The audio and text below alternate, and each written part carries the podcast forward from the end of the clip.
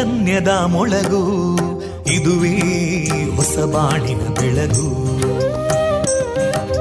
ಪಾಂಚಜನ್ಯದ ಮೊಳಗು ಇದುವೇ ಹೊಸ ಬಾಳಿನ ಬೆಳಗು.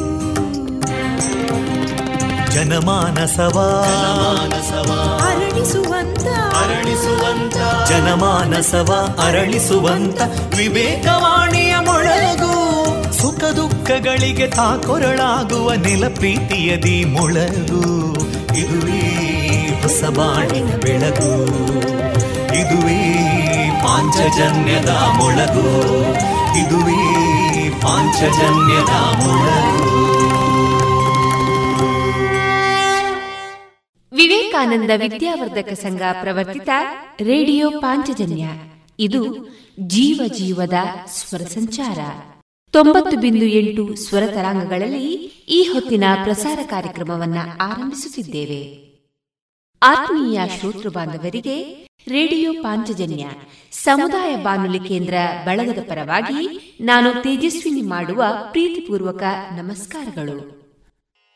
ವಂದೇ ಮಾತರಂ. ವಂದೇ ಮಾತರಂ. सुजलां सुफलां मलयज शीतलां सस्यश्यामलां मातरं वन्दे मातरम्। शुभ्रजोत्स्ना पुलकितयामिनीं पुल्लकुसुमिता ध्रुमदळशोभिनीं सुहासिनीं सुमधुरभाषिणीं सुखदां वरदां मातरं वन्दे मातरम् कोटि कोटि कण्ठा कलकलनिनादकराले कोटि कोटि भुजैदृता करकलवाले अबलां केनो मायेतो बले बहुबलधारिणीं नमामि तारिणीं रिपुदलवारिणी मातरम् वन्दे मातरम् तुमि विद्या तुमि धर्मा तुमि हृदि तुमि मर्मा त्वं हि प्राणा शरीरे बाहुते तुमि मा शक्ति हृदये तुमि मा भक्ति तोमारयी प्रतिमागडी मन्दिरे मन्दिरे वन्दे मातरम् त्वं हि दुर्गा दशप्रहरणधारिणीं कमलां कमलदलविहारिणीं वाणीं विद्यादायिनीं नमामि त्वां नमामि कमलाम् अमलामतुलां सुजलां सुफलां मातरं वन्दे मातरम् श्यामलां सरलां सुस्मितां भूषितां धरणीं भरणीं मातरं वन्दे मातरम् वन्दे मातरम्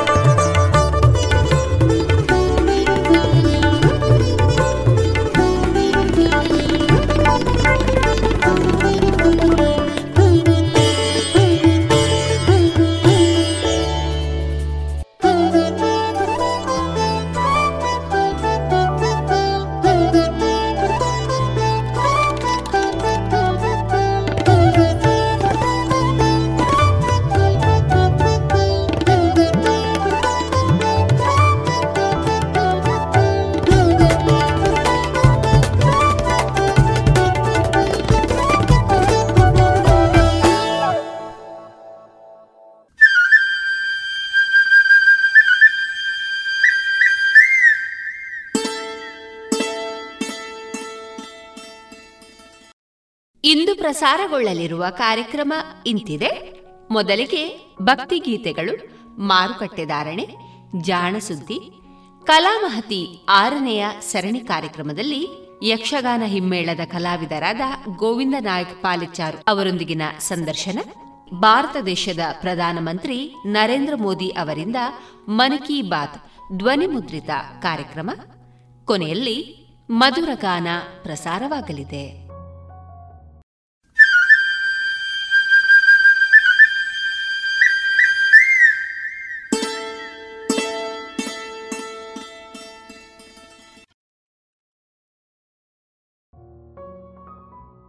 ಇದೀಗ ಮೊದಲಿಗೆ ಭಕ್ತಿಗೀತೆಗಳನ್ನ ಕೇಳೋಣ.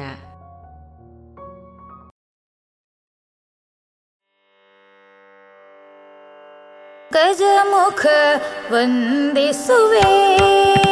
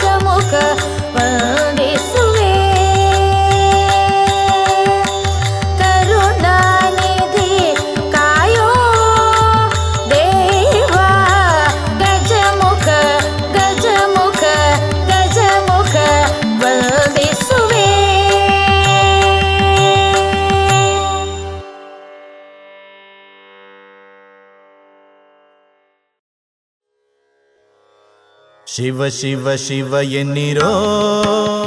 ಮೂ ಜಗದವರೆಲ್ಲ ಶಿವ ಶಿವ ಶಿವ ಎನ್ನಿರೋ? ಶಿವ ಶಿವ ಶಿವ ಎನ್ನಿರೋ? ಮೂ ಜಗದವರೆಲ್ಲ ಶಿವ ಶಿವ ಶಿವ ಎನ್ನಿರೋ?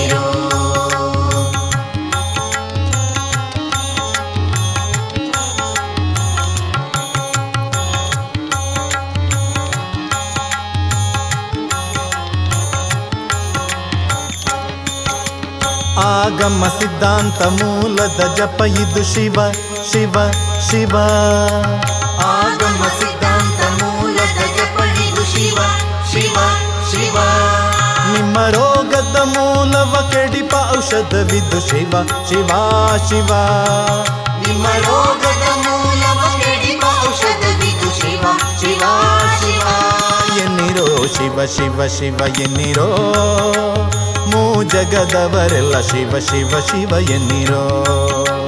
ಶಿವ ಶಿವ ಶಿವ ಎನ್ನಿರೋ.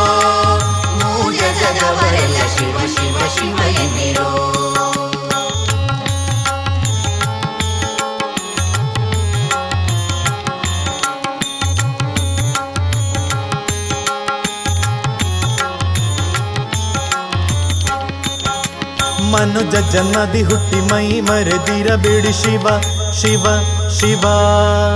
ಮನುಜ ಜನ್ಮದಿ ಹುಟ್ಟಿ ಮೈ ಮರೆದಿರಬೇಡಿ ಶಿವ ಶಿವ ಶಿವ. ನಿಮ್ಮ ತನು ಮನ ಪ್ರಾಣವ ವ್ಯರ್ಥವ ಮಾಡದೆ ಶಿವ ಶಿವ ಶಿವ. ನಿಮ್ಮ ತನು ಮನ ಪ್ರಾಣವ ವ್ಯರ್ಥವ ಮಾಡದೆ ಶಿವ ಶಿವ ಶಿವ. ಶಿವ ಶಿವ ಶಿವ ಶಿವ ಶಿವ ಎನ್ನಿರೋ ಜಗದವರೆಲ್ಲ ಶಿವ ಶಿವ ಶಿವ ಎನ್ನಿರೋ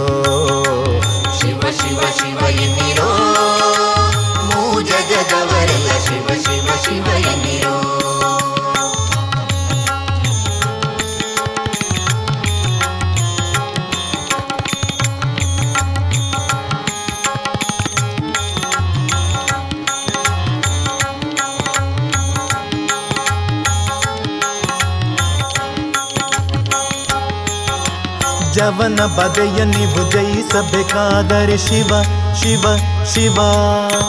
ಜವನ ಬದೆಯ ನೀವು ಜಯಿಸಬೇಕಾದರೆ ಶಿವ ಶಿವ ಶಿವ. ನಿಜ ಸುವಿಮಲ ಮುಕ್ತಿಯ ಪಡೆಯಬೇಕಾದರೆ ಶಿವ ಶಿವ ಶಿವ.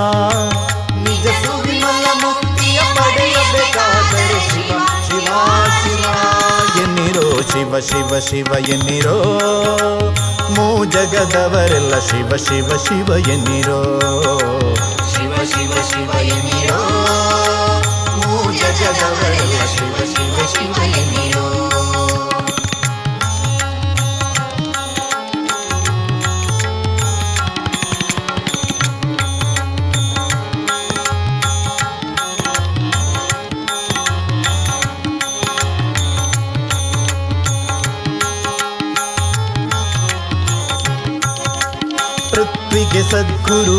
ಸದ್ಗುರುವಾಗಬೇಕಾದರೆ ಶಿವ ಶಿವ ಶಿವ ಎನ್ನಿ ಮುಕ್ತಿಗೆ ಸದ್ಗುರುವಾಗಬೇಕಾದರೆ ಶಿವ ಶಿವ ಶಿವ.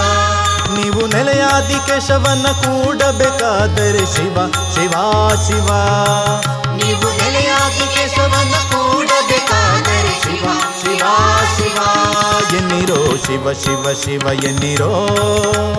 ಮೂ ಜಗದವರೆಲ್ಲ ಶಿವ ಶಿವ ಶಿವ, ಎನ್ನಿರೋ. ಶಿವ ಶಿವ ಶಿವ ಎನ್ನಿರೋ?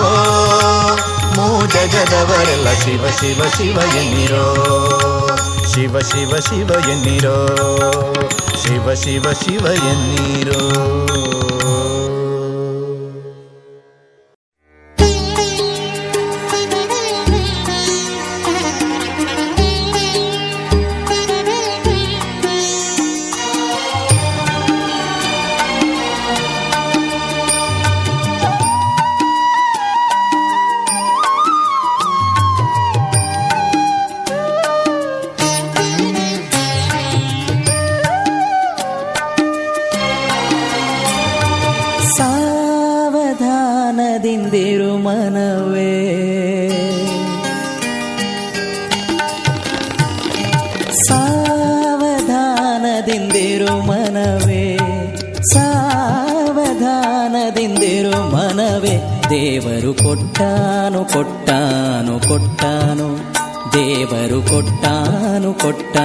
ನಾನು ಕೊಟ್ಟಾನು. ಸಾವಧಾನದಿಂದಿರು ಮನವೇ ಸಾವಧಾನದಿಂದಿರು ಮನವೇ. ದೇವರು ಕೊಟ್ಟಾನು ಕೊಟ್ಟಾನು ಕೊಟ್ಟಾನು. ದೇವರು ಕೊಟ್ಟಾನು ಕೊಟ್ಟಾನು ಕೊಟ್ಟಾನು.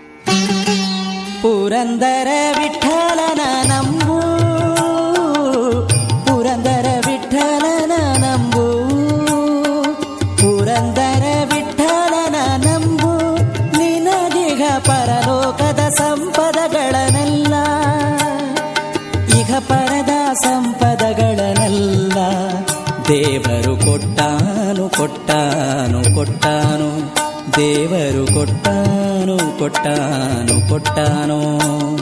సావధానదిందిరు మనవే సావధాన సావధానదిందిరు మనవే. దేవరు కొట్టాను కొట్టాను కొట్టాను. దేవరు కొట్టాను కొట్టాను కొట్టాను. కృష్ణ కొట్టాను కొట్టాను కొట్టాను కొట్టాను. రంగ కొట్టాను కొట్టాను కొట్టాను. దేవా కొట్టాను కొట్టాను కొట్టాను. కృష్ణ కొట్టాను కొట్టాను.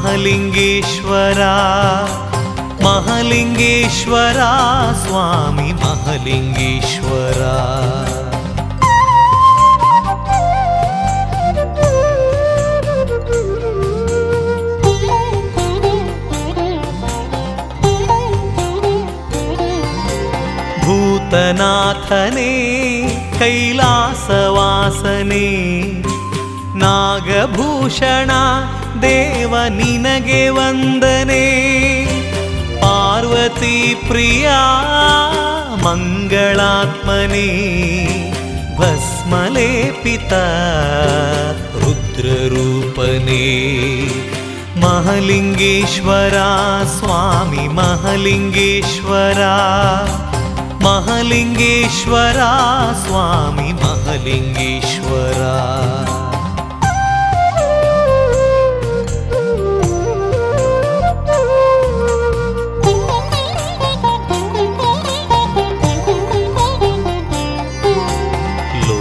रक्षका नीलकण्ठने मङ्गलाङ्गने देवमृत्युञ्जयने भक्तरक्षका स्वामि लोकवन्द्यने शम्भो शङ्करा महामहिमने महलिङ्गेश्वरा स्वामि महलिङ्गेश्वरा महलिङ्गेश्वरा स्वामी महलिङ्गेश्वरा।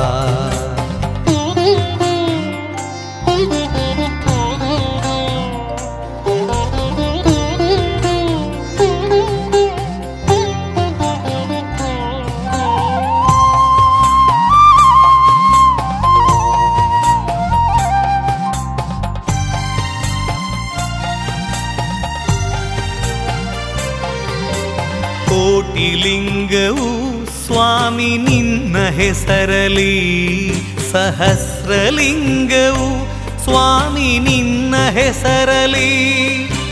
ಆತ್ಮಲಿಂಗವು ನಿನ್ನ ಹೆಸರಲಿ, ಜ್ಯೋತಿರ್ಲಿಂಗವು ನಿನ್ನ ಹೆಸರಲಿ.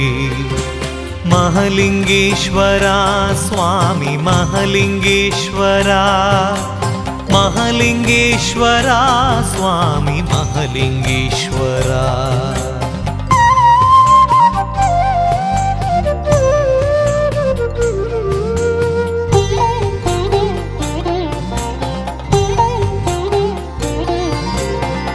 नन्दिवाहनं नागभूषणं गुरुकृपाकरं वरप्रदायकं प्रणवमन्दिरम् कीर्तनप्रियं शक्तिदायकं मुक्तिदायकम् महलिङ्गेश्वरा स्वामी महलिङ्गेश्वरा महलिङ्गेश्वरा स्वामी महलिङ्गेश्वरा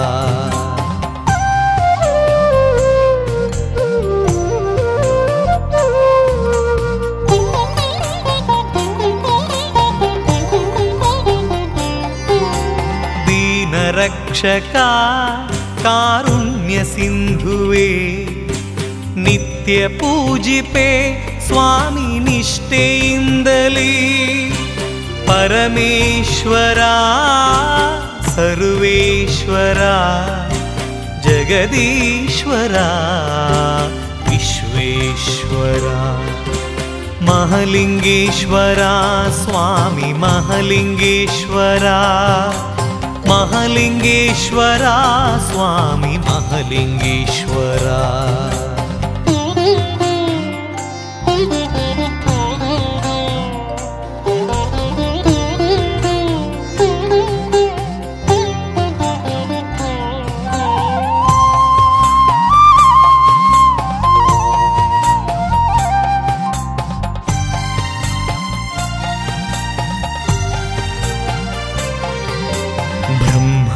ಬ್ರಹ್ಮರಥದಲ್ಲಿ ನಿನಗೆ ಮಂಗಳಾರತಿ. ಭಕ್ತರೆಲ್ಲರ ಆಯು ಕರುಣ ಸಾಗರ ಭಕ್ತವತ್ಸಲ ಸ್ವಾಮಿ ನಿನಗೆ ವಂದನೆ. ಹರ ಹರ ಹರ ದೇವದೇವನೇ.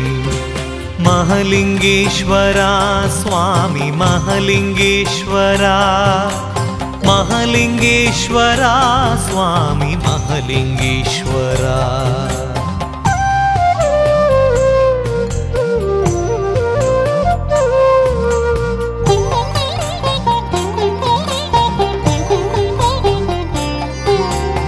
ದಂಡನಾಯಕ ಉಳ್ಳಾಲ್ತಿ ದೇವಿಯು ಕಾಲ ಕಾಲಕ್ಕೆ ನಿನ್ನ ಭೇಟಿಯಾಗಲು ನೃತ್ಯ ರೂಪದಿ ಬರುವ ದೇವನೇ ದೇವದೇವನೇ ಮಹಲಿಂಗೇಶನೇ ಮಹಲಿಂಗೇಶ್ವರ ಸ್ವಾಮಿ ಮಹಲಿಂಗೇಶ್ವರ ಮಹಲಿಂಗೇಶ್ವರ ಸ್ವಾಮಿ ಮಹಲಿಂಗೇಶ್ವರ ಮಹಲಿಂಗೇಶ್ವರ ಸ್ವಾಮಿ ಮಹಲಿಂಗೇಶ್ವರ महलिङ्गेश्वरा स्वामी महलिङ्गेश्वरा। महलिङ्गेश्वरा स्वामी महलिङ्गेश्वरा। महलिङ्गेश्वरा स्वामी महलिङ्गेश्वरा। महलिङ्गेश्वरा स्वामी महलिङ्गेश्वरा। स्वामी महलिङ्गेश्वरा स्वामी महलिङ्गेश्वरा। स्वामी महलिङ्गेश्वरा स्वामी महलिङ्गेश्वरा।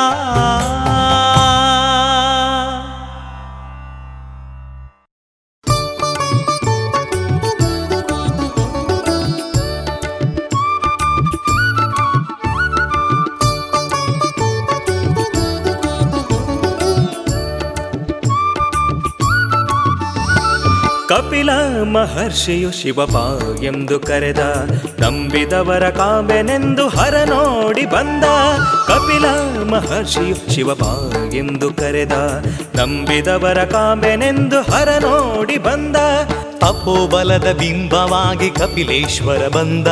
ಚಾರ್ವಾಕ ಕ್ಷೇತ್ರದಲ್ಲಿ ನಿಲೆಯಾಗಿ ನಿಂದ. ತಪೋಬಲದ ಬಿಂಬವಾಗಿ ಕಪಿಲೇಶ್ವರ ಬಂದ. ಚಾರ್ವಾಕ ಕ್ಷೇತ್ರದಲ್ಲಿ ನಿಲೆಯಾಗಿ ನಿಂದ.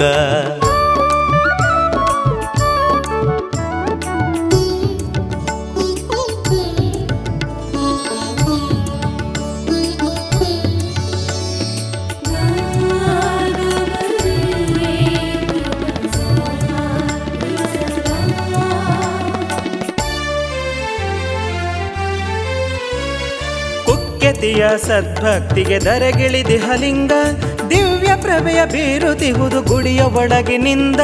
ಉಕ್ಕೆತಿಯ ಸದ್ಭಕ್ತಿಗೆ ದರಗಿಳಿದಿಹಲಿಂಗ ದಿವ್ಯ ಪ್ರಭೆಯ ಬೀರುತಿಹುದು ಗುಡಿಯ ಒಳಗಿನಿಂದ. ಅರಿವ ನೀರು ಸುಳಿವ ಗಾಳಿ ಕಣ ಕಣದಲು ಶಿವನೇ. ಧರಣಿಯಲ್ಲಿ ದೈವ ಬಲದಿ ಶಿವಹರನದೆ ಸ್ಮರಣೆ. ಧರಣಿಯಲ್ಲಿ ದೈವ ಬಲದಿ ಶಿವಹರನದೆ ಸ್ಮರಣೆ.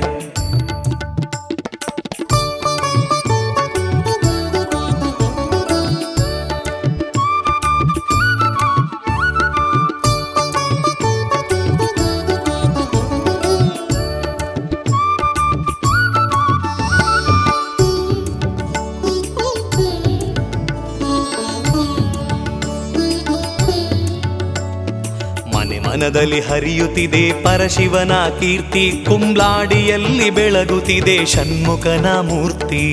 ಮನೆ ಮನದಲ್ಲಿ ಹರಿಯುತ್ತಿದೆ ಪರಶಿವನ ಕೀರ್ತಿ, ಕುಂಬ್ಲಾಡಿಯಲ್ಲಿ ಬೆಳಗುತ್ತಿದೆ ಷಣ್ಮುಖನ ಮೂರ್ತಿ. ಪನ್ನಗಧರ ಜಟಾಧಾರಿ ಎನಿತು ಸೊಗಸು ಡಮರು, ಶಿವನ ನೋಡ ಬರುವ ಭಕ್ತಗಡನ ಸಾವಿರಾರು. ಶಿವನ ನೋಡ ಬರುವ ಭಕ್ತಗಡನ ಸಾವಿರಾರು.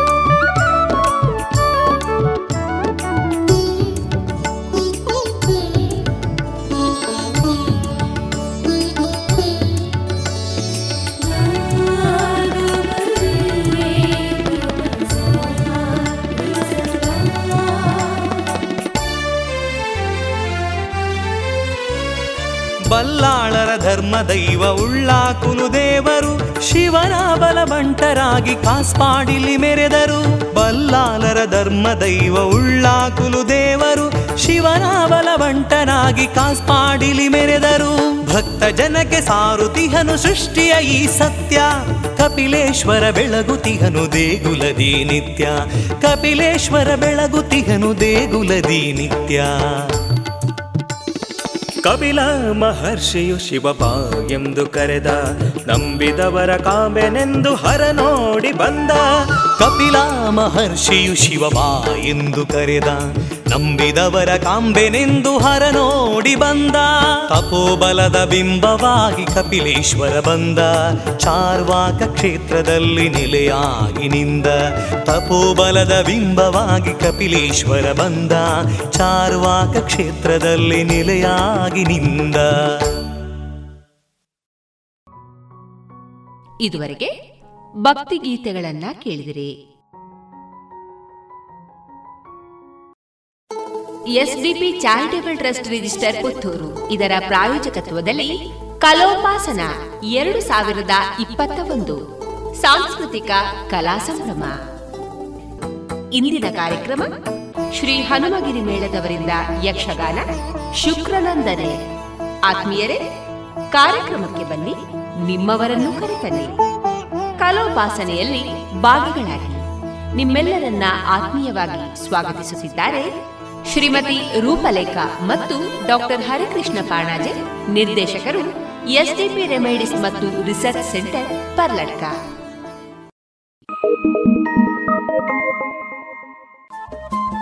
Radio Panchajanya ತೊಂಬತ್ತು ಬಿಂದು ಎಂಟು ಎಫ್ಎಂ ಸಮುದಾಯ ಬಾನುಲಿ ಕೇಂದ್ರ ಪುತ್ತೂರು. ಇದು ಜೀವ ಜೀವದ ಸ್ವರ ಸಂಚಾರ.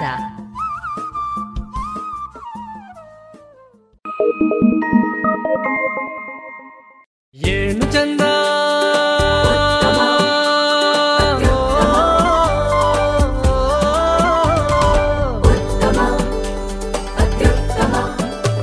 ಸರಿಸಾಟಿ ಇಲ್ಲದ ಸ್ವಾದ ಅಹಬಲು ರುಚಿ ಸ್ವದೇಶಿ ಸಾರ ಅನನ್ಯ ಅದಮ್ಯ ಕ್ಯಾಂಕೋ ಚಾಕ್ಲೇಟ್ ಸ್ವದೇಶಿ ಸ್ವಾದ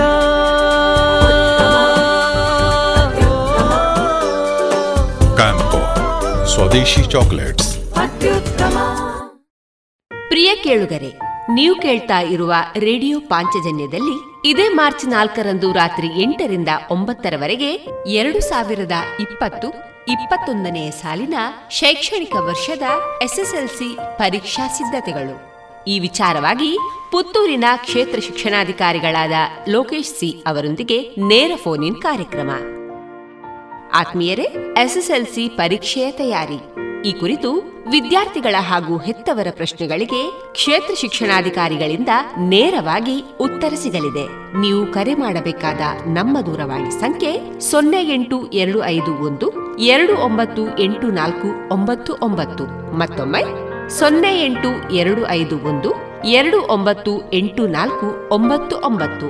ತಪ್ಪದೆ ಕರೆ ಮಾಡಿ ಇದೇ ಮಾರ್ಚ್ ನಾಲ್ಕರಂದು ರಾತ್ರಿ ಎಂಟರಿಂದ ಒಂಬತ್ತರವರೆಗೆ ಎಸ್ಎಸ್ಎಲ್ಸಿ ಪರೀಕ್ಷಾ ಸಿದ್ಧತೆಗಳು. ಈ ವಿಚಾರವಾಗಿ ನೇರ ಫೋನ್ ಇನ್ ಕಾರ್ಯಕ್ರಮ.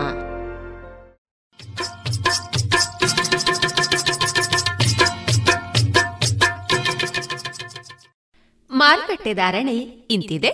ಹೊಸ ಅಡಿಕೆ ಮುನ್ನೂರರಿಂದ ನಾಲ್ಕುನೂರ ಐದು, ಹಳೆ ಅಡಿಕೆ ಮುನ್ನೂರ ಐದರಿಂದ ಐನೂರ ಐದು, ಡಬಲ್ ಚೋಲ್ ಮುನ್ನೂರ ಐದರಿಂದ ಐನೂರ ಐದು ಹಳೆ ಪಟೋರ ಮುನ್ನೂರರಿಂದ ಮುನ್ನೂರ ನಲವತ್ತು, ಹೊಸ ಪಟೋರ ಇನ್ನೂರ ಎಂಬತ್ತರಿಂದ ಮುನ್ನೂರ ಮೂವತ್ತ ಐದು ಹಳೆ ಉಳ್ಳಿಗಡ್ಡೆ ಮತ್ತು ಹೊಸ ಉಳ್ಳಿಗಡ್ಡೆ ನೂರ ಹತ್ತರಿಂದ ಇನ್ನೂರ ಮೂವತ್ತ ಐದು ಹಳೆ ಕರಿಗೋಟು ಮತ್ತು ಹೊಸ ಕರಿಗೋಟು ನೂರ ಹತ್ತರಿಂದ ಇನ್ನೂರ ಮೂವತ್ತ ಐದು ಕೊಕ್ಕೋ ಧಾರಣೆ, ಹಸಿ ಕೊಕ್ಕೋ ಐವತ್ತ ಏಳರಿಂದ ಅರವತ್ತ ಎರಡು ಒಣಕೊಕ್ಕೋ ನೂರ ಅರವತ್ತ ಐದರಿಂದ ನೂರ ಎಂಬತ್ತ ಮೂರು ಕಾಳುಮೆಣಸು ಇನ್ನೂರ ಐವತ್ತರಿಂದ ಮುನ್ನೂರ ಮೂವತ್ತ ಐದು ರಬ್ಬರ್ ಧಾರಣೆ ಗ್ರೇಡ್ ನೂರ ಐವತ್ತ ಎಂಟು ರೂಪಾಯಿ ಐವತ್ತು ಪೈಸೆ, ಲಾಟ್ ನೂರ ನಲವತ್ತ ಎರಡು ರೂಪಾಯಿ, ಸ್ಕ್ರ್ಯಾಪ್ ಒಂದು ತೊಂಬತ್ತೊಂಬತ್ತು ರೂಪಾಯಿ, ಸ್ಕ್ರ್ಯಾಪ್ ಎರಡು ತೊಂಬತ್ತೊಂದು ರೂಪಾಯಿ.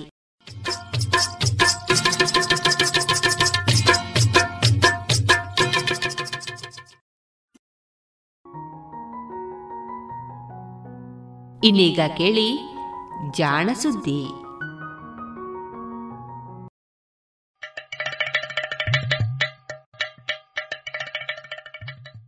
ಕೇಳು ಕೇಳು ಜಾಣ ಜಾಣ ಸುದಿಯ ಕೇಳು ಕೇಳು ಕೇಳು ಜಾಣ.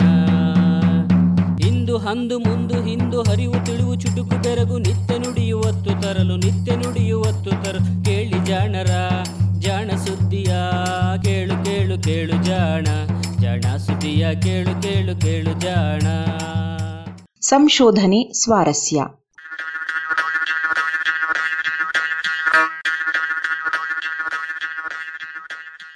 ನೆರವು ಪ್ರಗತಿ ಟ್ರಸ್ಟ್, ಕೋಲಾರ.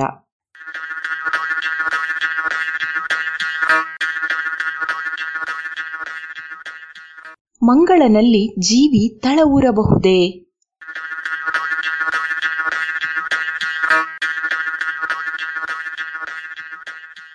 ಅಯ್ಯೋ, ನೀವು ಟಿವಿಯವರ ಹಾಗೆ ಮಂಗಳನಲ್ಲಿ ಜೀವಿ ಅಂತ ಹೆದರಿಸುವುದಕ್ಕೆ ಆರಂಭಿಸಿಬಿಟ್ಟಿರಾ? ಮೊನ್ನೆ ತಾನೇ ಸೌದಿ ಅರೇಬಿಯಾ, ಅಮೆರಿಕ ಮತ್ತು ಚೀನಾದ ನೌಕೆಗಳು ಮಂಗಳನ ಸುತ್ತಲೂ ಪ್ರದಕ್ಷಿಣೆ ಹಾಕಿ ಅಲ್ಲಿ ಏನೂ ಇಲ್ಲ, ಎಲ್ಲ ಬರಡು ಅಂತ ವರದಿ ಮಾಡಿವೆಯಲ್ಲ.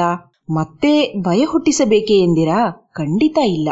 ಇದು ಮಂಗಳನಿಂದ ಬಂದ ಅನ್ಯಗ್ರಹವಾಸಿಗಳ ಬಗ್ಗೆ ಅಲ್ಲ, ಮಂಗಳನಿಗೆ ಅನ್ಯಗ್ರಹವಾಸಿಗಳು ಆಗುವಂತಹ ಜೀವಿಗಳ ಬಗ್ಗೆ. ಅರ್ಥಾತ್ ಈ ಭೂಮಿಯಿಂದ ಮಂಗಳನತ್ತ ಹೋಗುವ ಜೀವಿಗಳ ಬಗ್ಗೆ. ಮಂಗಳನಲ್ಲಿ ಜೀವಿ ಇದೆಯೋ ಇಲ್ಲವೋ ಎನ್ನುವ ಕುತೂಹಲಕ್ಕಿಂತಲೂ ಮಂಗಳನಲ್ಲಿ ನಾವು ಹೋಗಿ ಬದುಕಬಹುದೋ ಎನ್ನುವ ಕುತೂಹಲವೇ ಹೆಚ್ಚು. ಎಂದಾದರೂ ಒಂದು ದಿನ ಈ ಭೂಮಿ ನಮಗೆ ಸಾಲದಾಗಿ ಬಂದಾಗಲೋ, ತಾಳಲಾರದ ಬಿಸಿ ಗೂಡಾದಾಗಲೋ ಮಂಗಳನಲ್ಲಿ ಹೋಗಿ ನೆಲೆಸಬಹುದು ಎನ್ನುವ ಆಸೆ. ಅಥವಾ ಯಾರಿಗೆ ಗೊತ್ತು? ಇಲ್ಲಿ ಈಗ ಚದರಡಿಗೆ ಕೆಲವರ ತಿಂಗಳ ಸಂಬಳವೂ ಸಾಲದಷ್ಟು ಬೆಲೆ ಆಗಿರುವುದರಿಂದ ಅಲ್ಲಿ ಕಡಿಮೆ ಬೆಲೆಗೆ ನೆಲ ಸಿಗಬಹುದು ಎನ್ನುವ ಆಸೆಯೂ ಇರಬಹುದು ಎನ್ನಿ. ಅದೇನೇ ಇರಲಿ, ಇಲ್ಲಿಂದ ಅಲ್ಲಿಗೆ ಹೋದವರು ಬದುಕುವರೇ? ನಮ್ಮ ನಿಮ್ಮಂಥವರನ್ನೂ ಬಿಡಿ. ಎಲ್ಲೆಂದರಲ್ಲಿ? ಅತಿ ಶೀತಲ ಪ್ರದೇಶದಲ್ಲಿಯೂ, ಬಿಸಿ ಬಿಸಿ ನೀರಿನ ಬುಗ್ಗೆಯಲ್ಲಿಯೂ ಜೀವ ತಳೆಯುವ ಬ್ಯಾಕ್ಟೀರಿಯಾಗಳಂತಹ ಸೂಕ್ಷ್ಮ ಜೀವಿಗಳಾದರೂ ಅಲ್ಲಿ ಬದುಕಬಹುದೋ? ಇದು ಪ್ರಶ್ನೆ. ಈ ಪ್ರಶ್ನೆಗೆ ಉತ್ತರ ಹುಡುಕುವುದಕ್ಕೆ ನಡೆದ ಪ್ರಯೋಗವೊಂದರ ಬಗ್ಗೆ ಮೊನ್ನೆ ದಿ ಫ್ರಾಂಟಿಯರ್ಸ್ ಇನ್ ಮೈಕ್ರೋಬಯಾಲಜಿ ಪತ್ರಿಕೆ ವರದಿ ಮಾಡಿದೆ. ಜರ್ಮನಿಯ ಜರ್ಮನ್ ಏರೋಸ್ಪೇಸ್ ಸೆಂಟರ್ನ ವೈಮಾನಿಕ ಅಂತರಿಕ್ಷ ವೈದ್ಯಕೀಯ ಸಂಸ್ಥೆಯ ವಿಜ್ಞಾನಿ ರಾಲ್ಫ್ ಮೋಲರ್ ಮತ್ತು ಸಂಗಡಿಗರ ಪ್ರಕಾರ, ನಾವೇನಾದರೂ ಮಂಗಳ ಗ್ರಹಕ್ಕೆ ನಮ್ಮಲ್ಲಿನ ಸೂಕ್ಷ್ಮ ಜೀವಿಗಳನ್ನು ಕೊಂಡೊಯ್ದಲ್ಲಿ ಕೆಲವು ಬೂಸುಗಳಾದರೂ ಅಲ್ಲಿನ ಬರಡು ಹವೆಯನ್ನು ತಾಳಿಕೊಂಡು ಬದುಕಿ ಉಳಿಯುವ ಸಾಧ್ಯತೆಗಳು ಇವೆ ಎಂದು ವರದಿ ಮಾಡಿದ್ದಾರೆ. ಅಲ್ಲ, ಮನುಷ್ಯರಿಗೇಕೆ ಮಂಗಳನ ಮೇಲೆ ಇಷ್ಟೊಂದು ಮೋಹ ಎಂದಿರಾ? ಇದಕ್ಕೆ ಕಾರಣವಿದೆ. ಸೂರ್ಯಮಂಡಲದಲ್ಲಿ ಎಂಟು ಗ್ರಹಗಳಿವೆಯಷ್ಟೇ ಅವುಗಳಲ್ಲಿ ಬುಧ, ಶುಕ್ರ, ಭೂಮಿ ಮತ್ತು ಮಂಗಳವಷ್ಟೇ ಶಿಲೆಗಳಿರುವ ಗ್ರಹಗಳು. ಉಳಿದವುಗಳಲ್ಲಿ ಕಲ್ಲು ಮಣ್ಣಿಗಿಂತಲೂ ಅನಿಲಗಳೇ ಹೆಚ್ಚು. ಜೊತೆಗೆ ಅವು ಸೂರ್ಯನಿಂದ ಬಲು ದೂರದಲ್ಲಿ ಇರುವುದರಿಂದ ಅವುಗಳ ಮೇಲ್ಮೈನಲ್ಲಿರುವ ಉಷ್ಣತೆಯೂ ಬಹಳ ಕಡಿಮೆ. ನಿಮಗೆ ಗೊತ್ತಲ್ಲ ಆಹಾರ ಕೆಡದೇ ಇರಬೇಕು, ಅದರಲ್ಲಿ ಸೂಕ್ಷ್ಮ ಜೀವಿಗಳು ಬೆಳೆಯದೇ ಇರಬೇಕು ಎಂದರೆ ರೆಫ್ರಿಜರೇಟರ್ನಲ್ಲಿ ಶೀತಲ ವಾತಾವರಣದಲ್ಲಿ ಇಡುತ್ತೇವೆ. ಬಹುತೇಕ ಸೂಕ್ಷ್ಮ ಜೀವಿಗಳಿಗೂ, ನಮ್ಮಂತಹ ಪ್ರಾಣಿಗಳಿಗೂ ಬೆಚ್ಚಗಿನ, ಹಿತಮಿತವಾದ ನೀರಾವಿ ತುಂಬಿದ ವಾತಾವರಣ ಇರಬೇಕು. ಬಲು ಒಣಗಾಳಿ ಇದ್ದರೂ ಕಷ್ಟವೇ, ಬಹಳ ಶೀತಲವಾಗಿದ್ದರೂ ಕಷ್ಟವೇ, ಹಾಗೆಯೇ ಬಹಳ ಬಿಸಿ ಬಿಸಿಯಾಗಿದ್ದರೂ ಕಷ್ಟವೇ. ಈ ಯಾವುದೇ ವಾತಾವರಣದಲ್ಲಿಯೂ ಜೀವ ಉಳಿಯುವುದಿಲ್ಲ ಎನ್ನುವುದು ನಮ್ಮ ಅನುಭವ.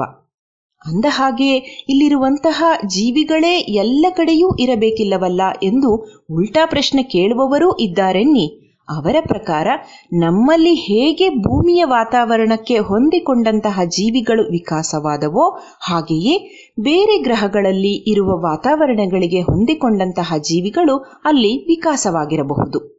ಆದರೆ ಸೂಕ್ಷ್ಮ ಬ್ಯಾಕ್ಟೀರಿಯಾ ಬೂಸುಗಳಂತವು ಇರಬಹುದಲ್ಲ ಎನ್ನುವ ತರ್ಕವಿದೆ.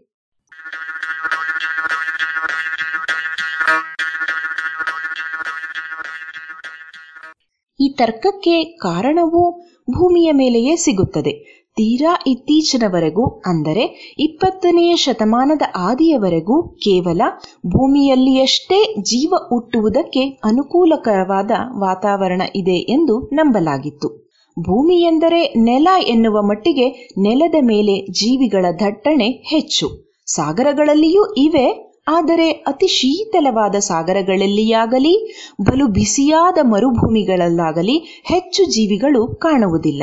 ಜೊತೆಗೆ ಒಣಗಿಸಿದರೆ ಎಲ್ಲ ಜೀವಿಗಳು ನಿರ್ಜೀವವಾಗಿ ಬಿಡುತ್ತವೆ. ಹೀಗಾಗಿ ನೀರು ಎನ್ನುವ ವಸ್ತು ಇರುವ ಜಾಗದಲ್ಲಿ ಮಾತ್ರ ಜೀವಿ ಹುಟ್ಟಬಹುದು, ಬದುಕಬಹುದು ಎನ್ನುವ ಕಲ್ಪನೆ ಬಲವಾಗಿ ಬೇರೂರಿತ್ತು. ಆದರೆ ಇತ್ತೀಚೆಗೆ ಅತ್ಯಂತ ಶೀತಲವಾದ ಧ್ರುವ ಪ್ರದೇಶದ ಸಾಗರದ ತಳದಲ್ಲಿಯೂ ಕೆಲವು ಸೂಕ್ಷ್ಮ ಜೀವಿಗಳು ಇದ್ದದ್ದು ಪತ್ತೆಯಾಗಿದೆ. ಹಾಗೆಯೇ ಸಾಗರದ ತಳದಲ್ಲಿ ಬೆಂಕಿ ಉಗುಳುವ ಜ್ವಾಲಾಮುಖಿಗಳಿರುವ ಎಡೆಯಲ್ಲಿಯೂ ಹಲವು ಸೂಕ್ಷ್ಮ ಜೀವಿಗಳು ದೊರಕಿವೆ. ಅಷ್ಟೇ ಯಾಕೆ, ನಾವು ಉಪ್ಪಿನಕಾಯಿಗೆ ಉಪ್ಪನ್ನ ದಂಡಿಯಾಗಿ ಹಾಕುವುದು ಬಲು ದೀರ್ಘಕಾಲ ಸೂಕ್ಷ್ಮ ಜೀವಿಗಳು ಬಾರದಿ ಇರಲಿ ಎಂದಷ್ಟೇ.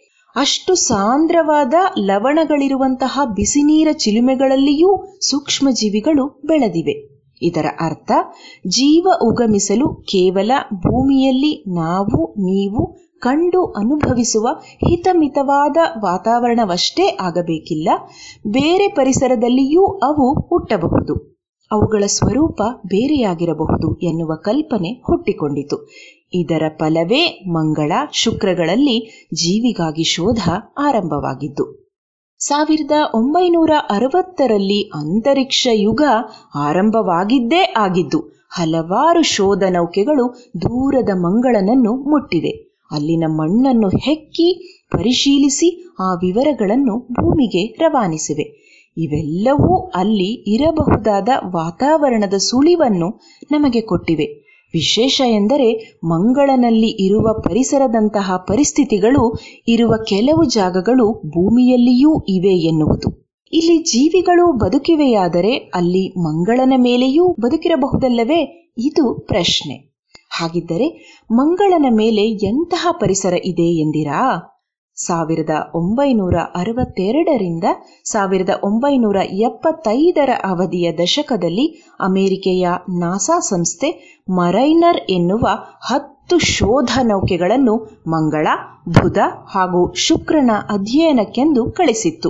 ಈ ನೌಕೆಗಳು ದೂರದಿಂದಲೂ ಕೆಲವು ಮಂಗಳನ ಮೇಲೆ ಇಳಿಯುವಂತೆ ರೂಪಿಸಿದ ಲ್ಯಾಂಡರುಗಳ ನೆರವಿನಿಂದ ಮಂಗಳನ ನೆಲ, ಬೆಟ್ಟ, ಗುಡ್ಡಗಳು, ಗಾಳಿ, ನೀರಿನ ಬಗ್ಗೆ ಸಾಕಷ್ಟು ವಿವರಗಳನ್ನು ಒಟ್ಟು ಮಾಡಲಾಗಿದೆ. ಮಂಗಳನ ನೆಲ, ಒಣನೆಲ, ನೀರಿನ ಪಸೆ ಬಹಳ ಕಡಿಮೆ. ಅದರ ವಾಯುಮಂಡಲದ ಗಾಳಿಯೂ ಅಷ್ಟೆ. ನಮ್ಮ ಹಿಮಾಲಯದ ಮೇಲೆ ಇರುವಂತೆಯೇ ಬಲು ವಿರಳವಾದ ಸಾಂದ್ರತೆ ಕಡಿಮೆ ಇರುವ, ಹೀಗಾಗಿ ಒತ್ತಡವೂ ಕಡಿಮೆ ಇರುವ ಗಾಳಿ ಅದು. ಜೊತೆಗೆ ಸೂರ್ಯನಿಂದ ಸದಾ ಬರುತ್ತಿರುವ ಉದಾತೀತ ಕಿರಣಗಳಿಂದ ನಮ್ಮನ್ನು ರಕ್ಷಿಸುತ್ತಿರುವ ಓಝೋನ್ ಅಲ್ಲಿನ ಗಾಳಿಯಲ್ಲಿ ಇಲ್ಲ. ಅಷ್ಟೇ ಯಾಕೆ? ಅಲ್ಲಿನ ಗಾಳಿಯಲ್ಲಿ ಆಕ್ಸಿಜನ್ ಕೂಡ ಇಲ್ಲ. ಇಂತಹ ವಾತಾವರಣದಲ್ಲಿ ಜೀವ ಬದುಕಬಲ್ಲುದೇ?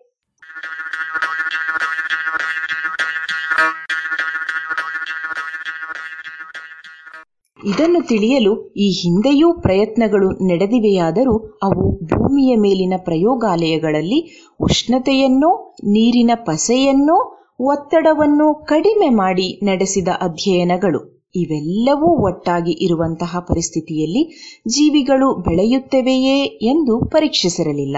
ಇಂತಹುದೊಂದು ಪ್ರಯೋಗವನ್ನು ಮೋಲರರ ನೇತೃತ್ವದಲ್ಲಿ ಜರ್ಮನಿ ಮತ್ತು ಅಮೆರಿಕೆಯ ವಿಜ್ಞಾನಿಗಳು ಒಟ್ಟುಗೂಡಿ ನಡೆಸಿದ್ದಾರೆ. ಇದಕ್ಕಾಗಿ ಇವರು ಆಯ್ದುಕೊಂಡದ್ದು ನೆಲದ ಮೇಲಿನ ಯಾವ ಬೆಂಗಾಡನ್ನು ಅಲ್ಲ, ಬದಲಿಗೆ ನೆಲದಿಂದ ಸುಮಾರು ಹದಿನೈದರಿಂದ ಇಪ್ಪತ್ತೈದು ಕಿಲೋಮೀಟರ್ ಎತ್ತರದಲ್ಲಿರುವ ಸ್ಟ್ರಾಟೋಸ್ಪಿಯರ್ ಅಥವಾ ಪದರಗೋಳ ಎನ್ನುವ ವಾಯುಮಂಡಲದ ಭಾಗವನ್ನು ಆಯ್ದುಕೊಂಡರು. ಈ ಭಾಗದಲ್ಲಿ ಗಾಳಿ ವಿರಳವಾಗಿಯೂ, ಸೂರ್ಯನ ಭೂದಾತೀತ ಕಿರಣಗಳು ಅಧಿಕವಾಗಿಯೂ, ನೀರಿನ ಅಂಶ ಬಲು ಕಡಿಮೆಯಾಗಿಯೂ ಒತ್ತಡವೂ ಕಡಿಮೆಯಾಗಿ ಇರುತ್ತದೆ. ಇದು ಮಂಗಳನ ನೆಲದ ಮೇಲಿನ ವಾತಾವರಣವನ್ನು ಹೋಲುತ್ತದೆ. ಇಲ್ಲಿ ಯಾವುದಾದರೂ ಜೀವಿ ಬದುಕಿರಬಲ್ಲುದಾದರೆ ಅದು ಮಂಗಳನ ಮೇಲೂ ಜೀವಿಸಬಲ್ಲುವುದು ಎನ್ನುವುದು ತರ್ಕ. ಮೋಲರ್ ತಂಡ ಪ್ರಯೋಗದಲ್ಲಿ ನಾಲ್ಕು ಬಗೆಯ ಸೂಕ್ಷ್ಮಜೀವಿಗಳನ್ನು ಬಳಸಿತು. ಆಸ್ಪರ್ಜಿಲಸ್ ನೈಸರ್ ಎನ್ನುವ ಬೂಸು, ಸ್ಟಫೈಲೋಕಾಕಸ್ ಕ್ಯಾಪಿಟಿಸ್, ಅತೀ ಲವಣವಿರುವ ನೀರಿನಲ್ಲಿ ಬೆಳೆಯುವ ಸಲಿನಿಫೇರಾ, ಶಬಾನೆನ್ಸಿಸ್ ಹಾಗೂ ಬ್ಯೂಟಿಯಾಕ್ಸೆಲ್ಲಾ ಎನ್ನುವ ಮೂರು ಬ್ಯಾಕ್ಟೀರಿಯಾಗಳನ್ನು ಬಳಸಿದರು. ಇವುಗಳ ಬೀಜಗಳನ್ನು ಬೆಳೆಯಲು ಅನುಕೂಲವಾದಂತಹ ಪೌಷ್ಟಿಕ ಆಹಾರದಲ್ಲಿಟ್ಟು ಒಂದು ಬೆಲೂನಿನೊಳಗೆ ಇದ್ದ ಡಬ್ಬಿಯೊಳಗೆ ಇಟ್ಟು ಆಕಾಶಕ್ಕೆ ಹಾರಿಸಿದರು. ಬೆಲೂನು ಏರುವಾಗಲಾಗಲಿ, ಇಳಿಯುವಾಗಲಾಗಲಿ, ಅದರೊಳಗೆ, ಡಬ್ಬಿಯೊಳಗೆ ಗಾಳಿ, ನೀರು ಹಾಗೂ ಊದಾತೀತ ಕಿರಣಗಳು ಸೇರದಂತೆ ವಿನ್ಯಾಸ ಮಾಡಿದ್ದರು. ಈ ಬೆಲೂನನ್ನು ಹದಿನೈದರಿಂದ ಇಪ್ಪತ್ತು ಕಿಲೋಮೀಟರ್ ಎತ್ತರದಲ್ಲಿ ಐದು ಗಂಟೆಗಳು ಹಾರಬಿಟ್ಟು ಅನಂತರ ಕೆಳಗೆ ಇಳಿಸಿದರು ನೆಲಕ್ಕೆ ಬಂದ ಬಲೂನಿನಿಂದ ಬೀಜಗಳನ್ನು ಎಚ್ಚರದಿಂದ ತೆಗೆದು ಬೆಳೆಸಿ ನೋಡಿದರು. ಮೇಲೆ ಕಳಿಸಿದವುಗಳಲ್ಲಿ ಎಷ್ಟು ಬದುಕಿ ಉಳಿದಿದ್ದವು ಎಂದು ಪರೀಕ್ಷಿಸಿದರು. ಇವು ಬೆಲೂನಿನಲ್ಲಿ ಮೇಲೆ ಹಾರಿದ ಸಮಯದಲ್ಲಿ ಭೂಮಿಯಲ್ಲಿಯೂ ಸಹ ಅದೇ ರೀತಿಯ ಬೀಜಗಳನ್ನು ಬಿತ್ತಲಾಗಿತ್ತು. ಹೀಗೆ ಬಲೂನಿನಲ್ಲಿ ಹಾರಿ ಮಂಗಳನಲ್ಲಿದ್ದಂತಹ ವಾತಾವರಣವನ್ನು ಅನುಭವಿಸಿ ಬಂದ ಬೀಜಗಳು ನೆಲದ ಮೇಲೆ ಇದ್ದ ಬೀಜಗಳ ನಡುವೆ ಏನಾದರೂ ವ್ಯತ್ಯಾಸ ಇದೆಯೋ ಎಂದು ತಿಳಿಯಬಹುದಿತ್ತು. ಮಾರ್ಸ್ ಬಾಕ್ಸ್ ಎಂದು ಹೆಸರಿಸಿದ ಈ ಪ್ರಯೋಗದ ಫಲಿತಾಂಶ ಅಚ್ಚರಿ ತಂದಿತ್ತು. ಆಕಾಶಯಾನ ಮಾಡಿ ಬಂದ ಮೂರೂ ಬ್ಯಾಕ್ಟೀರಿಯಾಗಳು ಕೂಡ ಬದುಕಿ ಉಳಿದಿರಲಿಲ್ಲ. ಅಲ್ಲಿಗೆ ಕಳಿಸಿದ್ದ ಯಾವ ಬೀಜಗಳು ಮರಳಿ ಬಂದ ಮೇಲೆ ಮೊಳೆಯಲಿಲ್ಲ. ಆದರೆ ಆಸ್ಪರ್ಜಿಲ್ಲಸ್ ನೈಸರ್ ಬೂಸಿನ ಬೀಜಗಳಲ್ಲಿ ಕೆಲವು ಬದುಕಿ ಉಳಿದಿದ್ದವು. ಅದರಲ್ಲಿಯೂ ಈ ಬೀಜಗಳ ಸಾಂದ್ರತೆ ಚಿಚ್ಚಿದ್ದ ಪಾತ್ರೆಗಳಲ್ಲಿ ಬದುಕಿ ಉಳಿದ ಬೀಜಗಳ ಪ್ರಮಾಣವೂ ಹೆಚ್ಚಿತ್ತು. ಆದರೆ ನೆಲದಲ್ಲಿಯೇ ಇದ್ದ ಬೀಜಗಳು ಎಲ್ಲವೂ ಸೊಂಪಾಗಿ ಮೊಳೆತಿದ್ದವು. ಅಂದರೆ ಮಂಗಳನಲ್ಲಿ ಇರುವಂತಹ ವಾತಾವರಣವನ್ನು ತಾಳಿಕೊಂಡು ಬದುಕಬಲ್ಲ ಸಾಮರ್ಥ್ಯ ಕೆಲವು ಬೂಸುಗಳಲ್ಲಿ ಇರಬಹುದು. ಅವು ಅಲ್ಲಿ ಬದುಕಿ ಜೀವವನ್ನುಂಟು ಮಾಡಬಹುದು ಎನ್ನುವುದು ಮೋಲರ್ ಅವರ ತೀರ್ಮಾನ. ಇಂತಹ ಪ್ರಯೋಗಗಳು ಭೂಮಿಯ ಮೇಲೆ ಜೀವ ಬದುಕಲು ಇರುವ ಮಿತಿಗಳನ್ನು ಸ್ಪಷ್ಟಪಡಿಸಬಹುದು. ಅಥವಾ ಮಂಗಳನಂತಹ ಗ್ರಹಗಳಲ್ಲಿ ಭೂಮಿಯ ಜೀವಿಗಳು ಬದುಕಬಲ್ಲವೇ ಎಂದು ಪರೀಕ್ಷಿಸಲು ನೆರವಾದಾವು. ಇಲ್ಲವೇ? ಬೇರೆ ಗ್ರಹಗಳಲ್ಲಿ ಇರಬಹುದಾದ ಜೀವಿಗಳನ್ನು ಹುಡುಕಲು ಬೇಕಾದ ಅವಶ್ಯಕ ಪತ್ತೆ ಕ್ರಮಗಳನ್ನು ರೂಪಿಸಲು ನೆರವಾದಾವು, ಎನ್ನುತ್ತಾರೆ ಮೋಲರ್. ಅಂತೂ ಅನ್ಯ ಗ್ರಹ ಜೀವಿಗಳು ಇಲ್ಲಿಗೆ ಬರಲಿಲ್ಲ. ಇಲ್ಲಿನ ಜೀವಿಗಳು ಅನ್ಯಗ್ರಹಕ್ಕೆ ಹೋದಾಗ ಅಲ್ಲೇನಾದರೂ ಜೀವಿಗಳು ಇದ್ದರೆ ಅವಕ್ಕೆ ಏನನ್ನಿಸಬಹುದು ಎನ್ನುವುದು ಸ್ವಾರಸ್ಯಕರ ಪ್ರಶ್ನೆ, ಅಲ್ಲವೇ?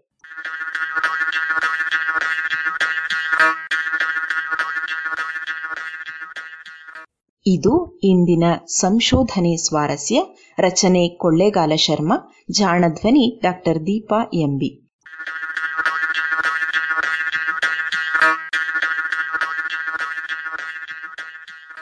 ನೆರವು ಪ್ರಗತಿ ಟ್ರಸ್ಟ್ ಕೋಲಾರ.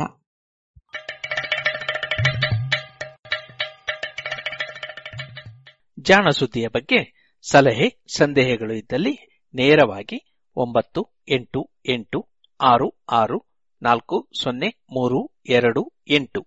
ಈ ನಂಬರಿಗೆ ವಾಟ್ಸಪ್ ಮಾಡಿ, ಇಲ್ಲವೇ ಕರೆ ಮಾಡಿ.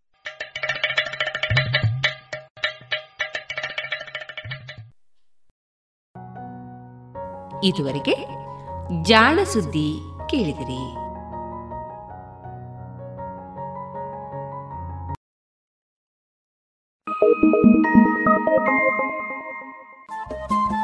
ರೇಡಿಯೋ ಪಾಂಚಜನ್ಯ ತೊಂಬತ್ತು ಬಿಂದು ಎಂಟು ಎಫ್ಎಂ ಸಮುದಾಯ ಬಾನುಲಿ ಕೇಂದ್ರ ಪುತ್ತೂರು. ಇದು ಜೀವ ಜೀವದ ಸ್ವರ ಸಂಚಾರ.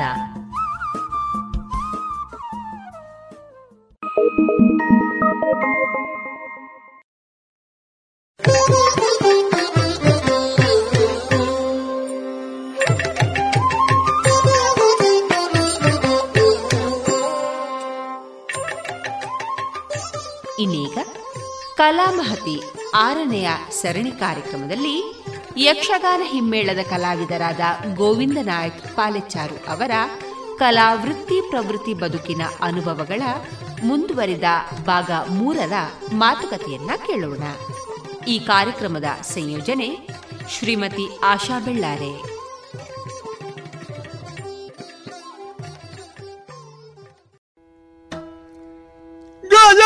ಗಜಮುಖದವಗೆ ಗಣಪಗೆ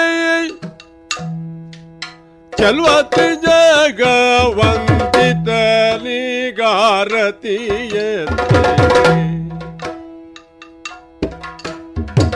ಗಜಮುಖದವಗೆ ಗಣಪಗೆ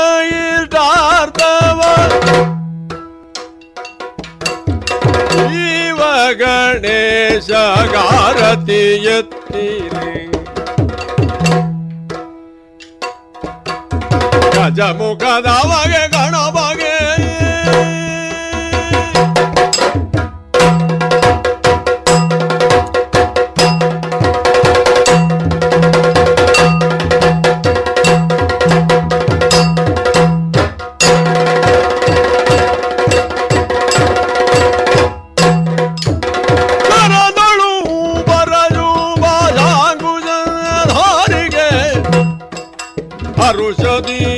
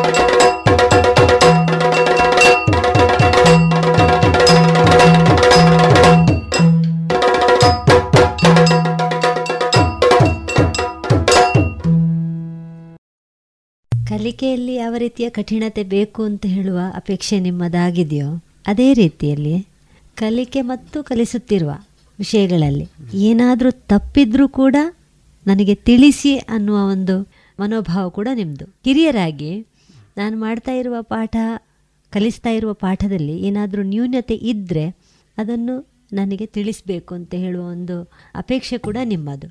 ಈ ಬಗೆಯ ಮನೋಭಾವ ಈಗ ಕಲಿತಾ ಇರುವ ಹಿಮೇಳ ಅಥವಾ ಮುಮ್ಮೇಳ ಯಕ್ಷಗಾನವನ್ನು ಕಲಿತಾ ಇರುವ ಮಕ್ಕಳಲ್ಲಿ ಯಾಕಿರಬೇಕು ಅದಂದ್ರೆ ನಿಮಗೆ ಹೀಗೆ ಈಗ ಬೇಸ್ ನಾನು ಹೇಳಿಕೊಡ್ತೇನೆ ಅಂತ ಇಟ್ಕೊಳ್ಳಿ ದೊಡ್ಡ ಕಲಾವಿದರು ಎದುರು ಬಾರಿಸ್ತಾರೆ.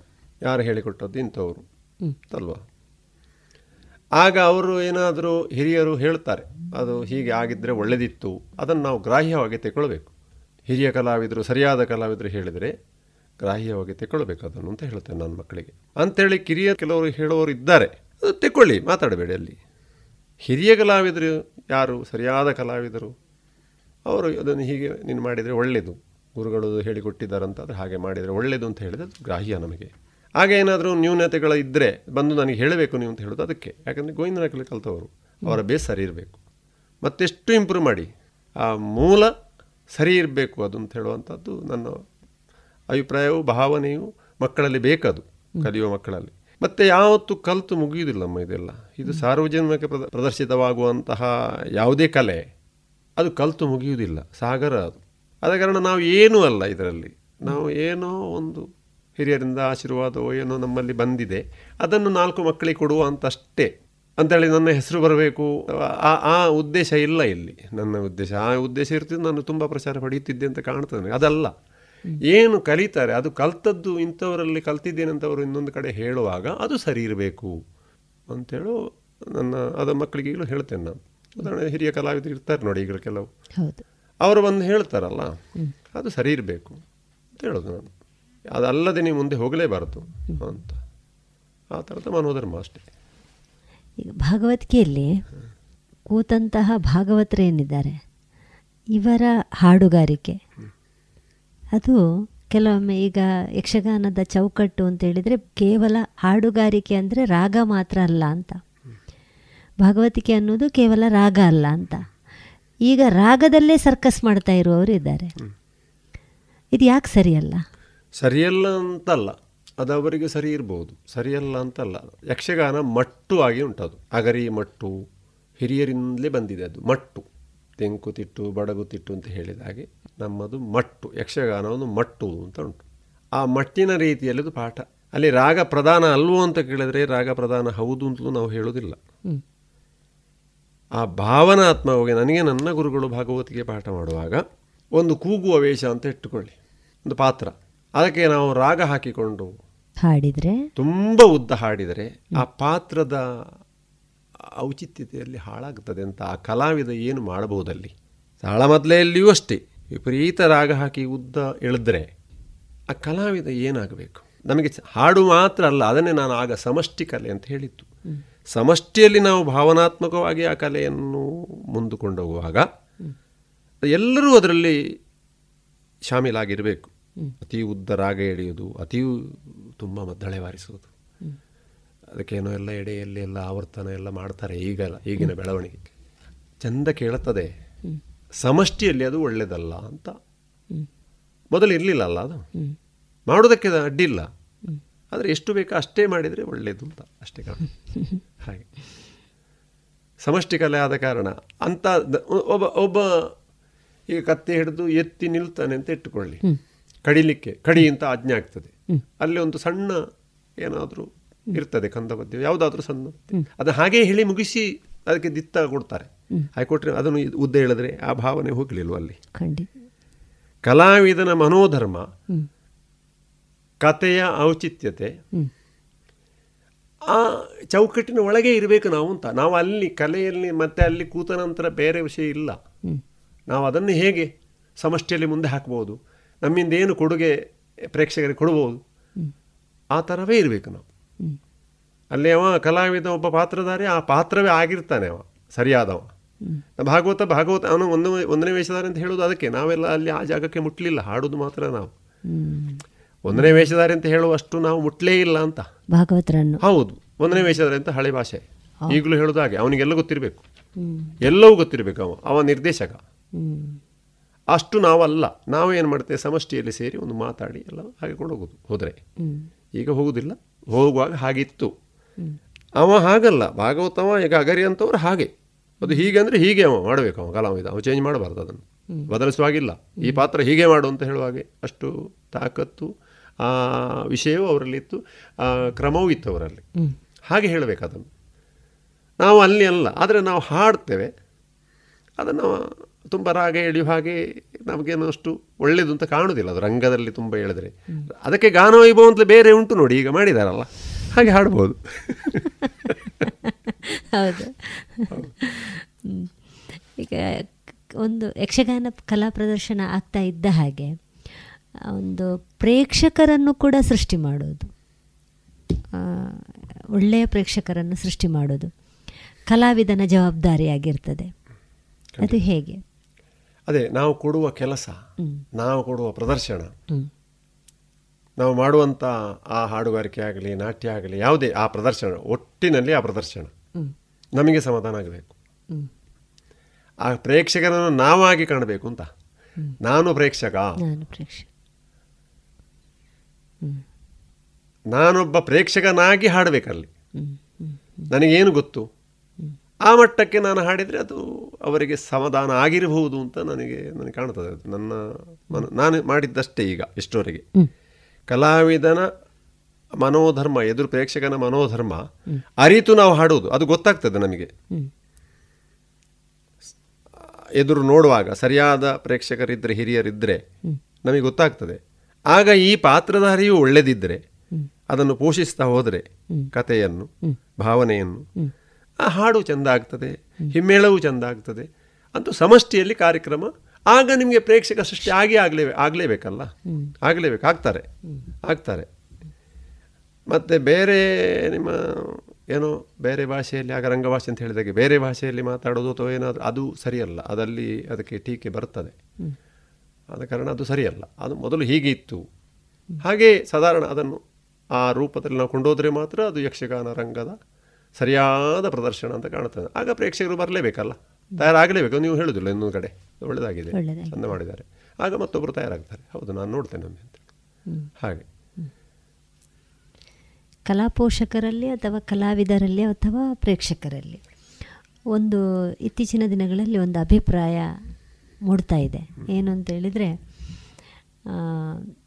ಹಿರಿಯ ಕಲಾವಿದರಿಂದಲೂ ಅಥವಾ ಅದರಲ್ಲಿ ಒಂದಷ್ಟು ಪ್ರದರ್ಶನಗಳನ್ನು ಈಗ ಪ್ರದರ್ಶಿಸ್ತಾ ಇರುವಂತಹ ಕಲಾವಿದರಿಂದಲೂ ಮಕ್ಕಳ ತಂಡದಿಂದ ಯಕ್ಷಗಾನ ಉಳಿತದೆ ಅಂತ.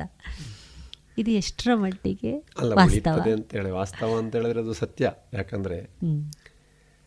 ಮಕ್ಕಳನ್ನು ನಾವು ಹಾಗೆ ತಯಾರು ಮಾಡ್ತಾ ಅದು ಉದಾಹರಣೆ ಬಾಯಿಪಾಠ ಅಂತ ಇರ್ತದೆ. ಆದರೆ ಅದನ್ನು ಪ್ರಯತ್ನ ಮಾಡಿ ಆ ಭಾವನಾತ್ಮಕವಾಗಿ ಹೇಳಿಕೊಡ್ಬೇಕು ನಾವು. ನಾನು ಮಾಡಿದ್ದೆ ಭಾಸ್ಕರ್ ಸಿಟ್ಟು ಅರ್ಥ ಬರೆದು ಕೊಟ್ಟು ಭಾರಿ ಚಂದ ಮಾಡುತ್ತಿದ್ರು ಮಕ್ಕಳು.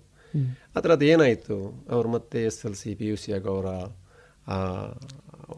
ಕಲಿಕೆ. ಇದರಿಂದ ಇದು ಬಾಕಿ ಆಗ್ತದೆ. ಆದರೆ ನಾವು ಅದನ್ನು ಏನು ಕಾಣ್ಕೊಳ್ಬೇಕು ಅಂತ ಹೇಳಿದ್ರೆ ಮಕ್ಕಳಿಗೆ ಹಾಗೆ ನಾವು ಕೊಟ್ಟರೆ ಹತ್ತು ಮಕ್ಕಳಲ್ಲಿ ಒಬ್ಬ ಆದರೂ ಅದನ್ನು ತಕ್ಕೊಳ್ತಾನೆ ಉಳಿಸಿಕೊಳ್ತಾನೆ. ಅವನ ಜೀವನಕ್ಕೆ ಎಜುಕೇಷನ್ ಕಲಿಕೆಯನ್ನು ಮುಂದುವರಿಸಿದ್ರೂ ಕೂಡ ಇದು ಅವನಲ್ಲಿ ಇರ್ತದೆ. ಬಾಕಿಯವರು ಸುಪ್ತವಾಗಿ ಇದ್ದರೂ ಕೂಡ ಅವನು ಪ್ರೇಕ್ಷಕನಾಗಿರ್ತಾನೆ. ಬಾಕಿ ಒಂಬತ್ತು ಮಕ್ಕಳು ಯಕ್ಷಗಾನವನ್ನು ನೀವು ಬೇಡ ಬರಲಿಲ್ಲ ಅಥವಾ ಸಮಯ ಇಲ್ಲದೆ ಬಿಟ್ಟರೂ ಕೂಡ ಸರಿಯಾದ ಪ್ರೇಕ್ಷಕರಾಗಿ ಬೆಳೀತಾರೆ ಅವರು. ನಾವು ಈ ಮಕ್ಕಳಲ್ಲಿ ನಾವು ಅದು ಕೊಟ್ಟರೆ ಅದು ಹಾಗೆ ಬೆಳೀತಾರೆ ಅಂತ ನನ್ನ ಊಹನೆ. ಅದು ಒಳ್ಳೆಯದು ಅಂತ. ಕೊಟ್ಟರೆ ಒಳ್ಳೆಯದು ಮತ್ತು ಈಗಿನ ವಾತಾವರಣಕ್ಕೂ ಒಳ್ಳೆಯದು ಈ ಮಾಧ್ಯಮಗಳಿಂದ ನಾವು ಮಕ್ಕಳನ್ನು ದೂರ ಇಡಬೇಕಾದ್ರೆ ಅದರಲ್ಲಿ ತೊಡಗಿಕೊಂಡು ಖಂಡಿತ ಯಾವುದಾದ್ರೂ ಒಂದು ಯಕ್ಷಗಾನವೋ ಏನಾದರೂ ಒಂದು ಸಂಗೀತವೋ ತೊಡಗಿಕೊಂಡ್ರೆ ಅದರಿಂದಾಗಿ ಅವರು ಒಂದು ಹಂತಕ್ಕೆ ಬರುವಾಗ ಗೊತ್ತಾಗ್ತದೆ ಆ ನಮ್ಮನ್ನು ಈ ಥರ ಬೆಳೆಸಿದ್ದು ಅದಕ್ಕೆ ಅಂತ ಗೊತ್ತಾಗ್ತದೆ ಅಂತ ನನ್ನ ಅಭಿಪ್ರಾಯ. ಸಂಖ್ಯೆ ರೂಪದಲ್ಲಿ ಹೇಳೋದಿದ್ರೆ ನಿಮ್ಮ ಗರಡಿಯಲ್ಲಿ ಕಲಿತಂತಹ ಹಿಮ್ಮೇಳ ತರಗತಿಯನ್ನು ಪಡೆದಂತಹ ಹಲವಾರು ವಿದ್ಯಾರ್ಥಿಗಳಿದ್ದಾರೆ. ಅವರ ಕಲಿಕಾ ಸಮಯದಲ್ಲಿ ಮತ್ತು ಅದನ್ನು ಮುಂದುವರಿಸುತ್ತಿರುವ ರೀತಿಯಲ್ಲಿ.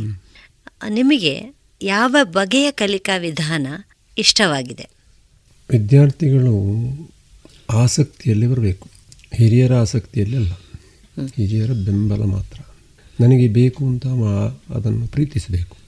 ಆಗ ನಮಗೆ ಪಾಠ ಸುಲಭ ಆಗ್ತದೆ. ಬೇಸ್ ಪಾಠ ಅಂತ ಹೇಳಿದ್ರೆ ಈಗ ತಾಳಕ್ಕೆ ಇಂತಿಷ್ಟು ಅಕ್ಷರಕಾಲ ಇಂತಿಷ್ಟು ಪೆಟ್ಟುಗಳು ಅಂತ ಉಂಟು. ನಮಗೆಲ್ಲ ನಮ್ಮ ಹಿರಿಯರು ಪಾಠ ಮಾಡಿದ್ದೀಗ ತತ್ತಾಕಾರದಲ್ಲಿ ಪಾಠ ಮಾಡಿದ್ದಾರೆ. ಈಗ ತತ್ತ ತತ್ತ ತಾಮ್ ಅಂತ ಬಂದರೆ ಅದು ರೂಪಕ ತಾಳ ಐದು ಪೆಟ್ಟುಗಳು. ಆ ಥರ ಬಂದಿದೆ ಅದು.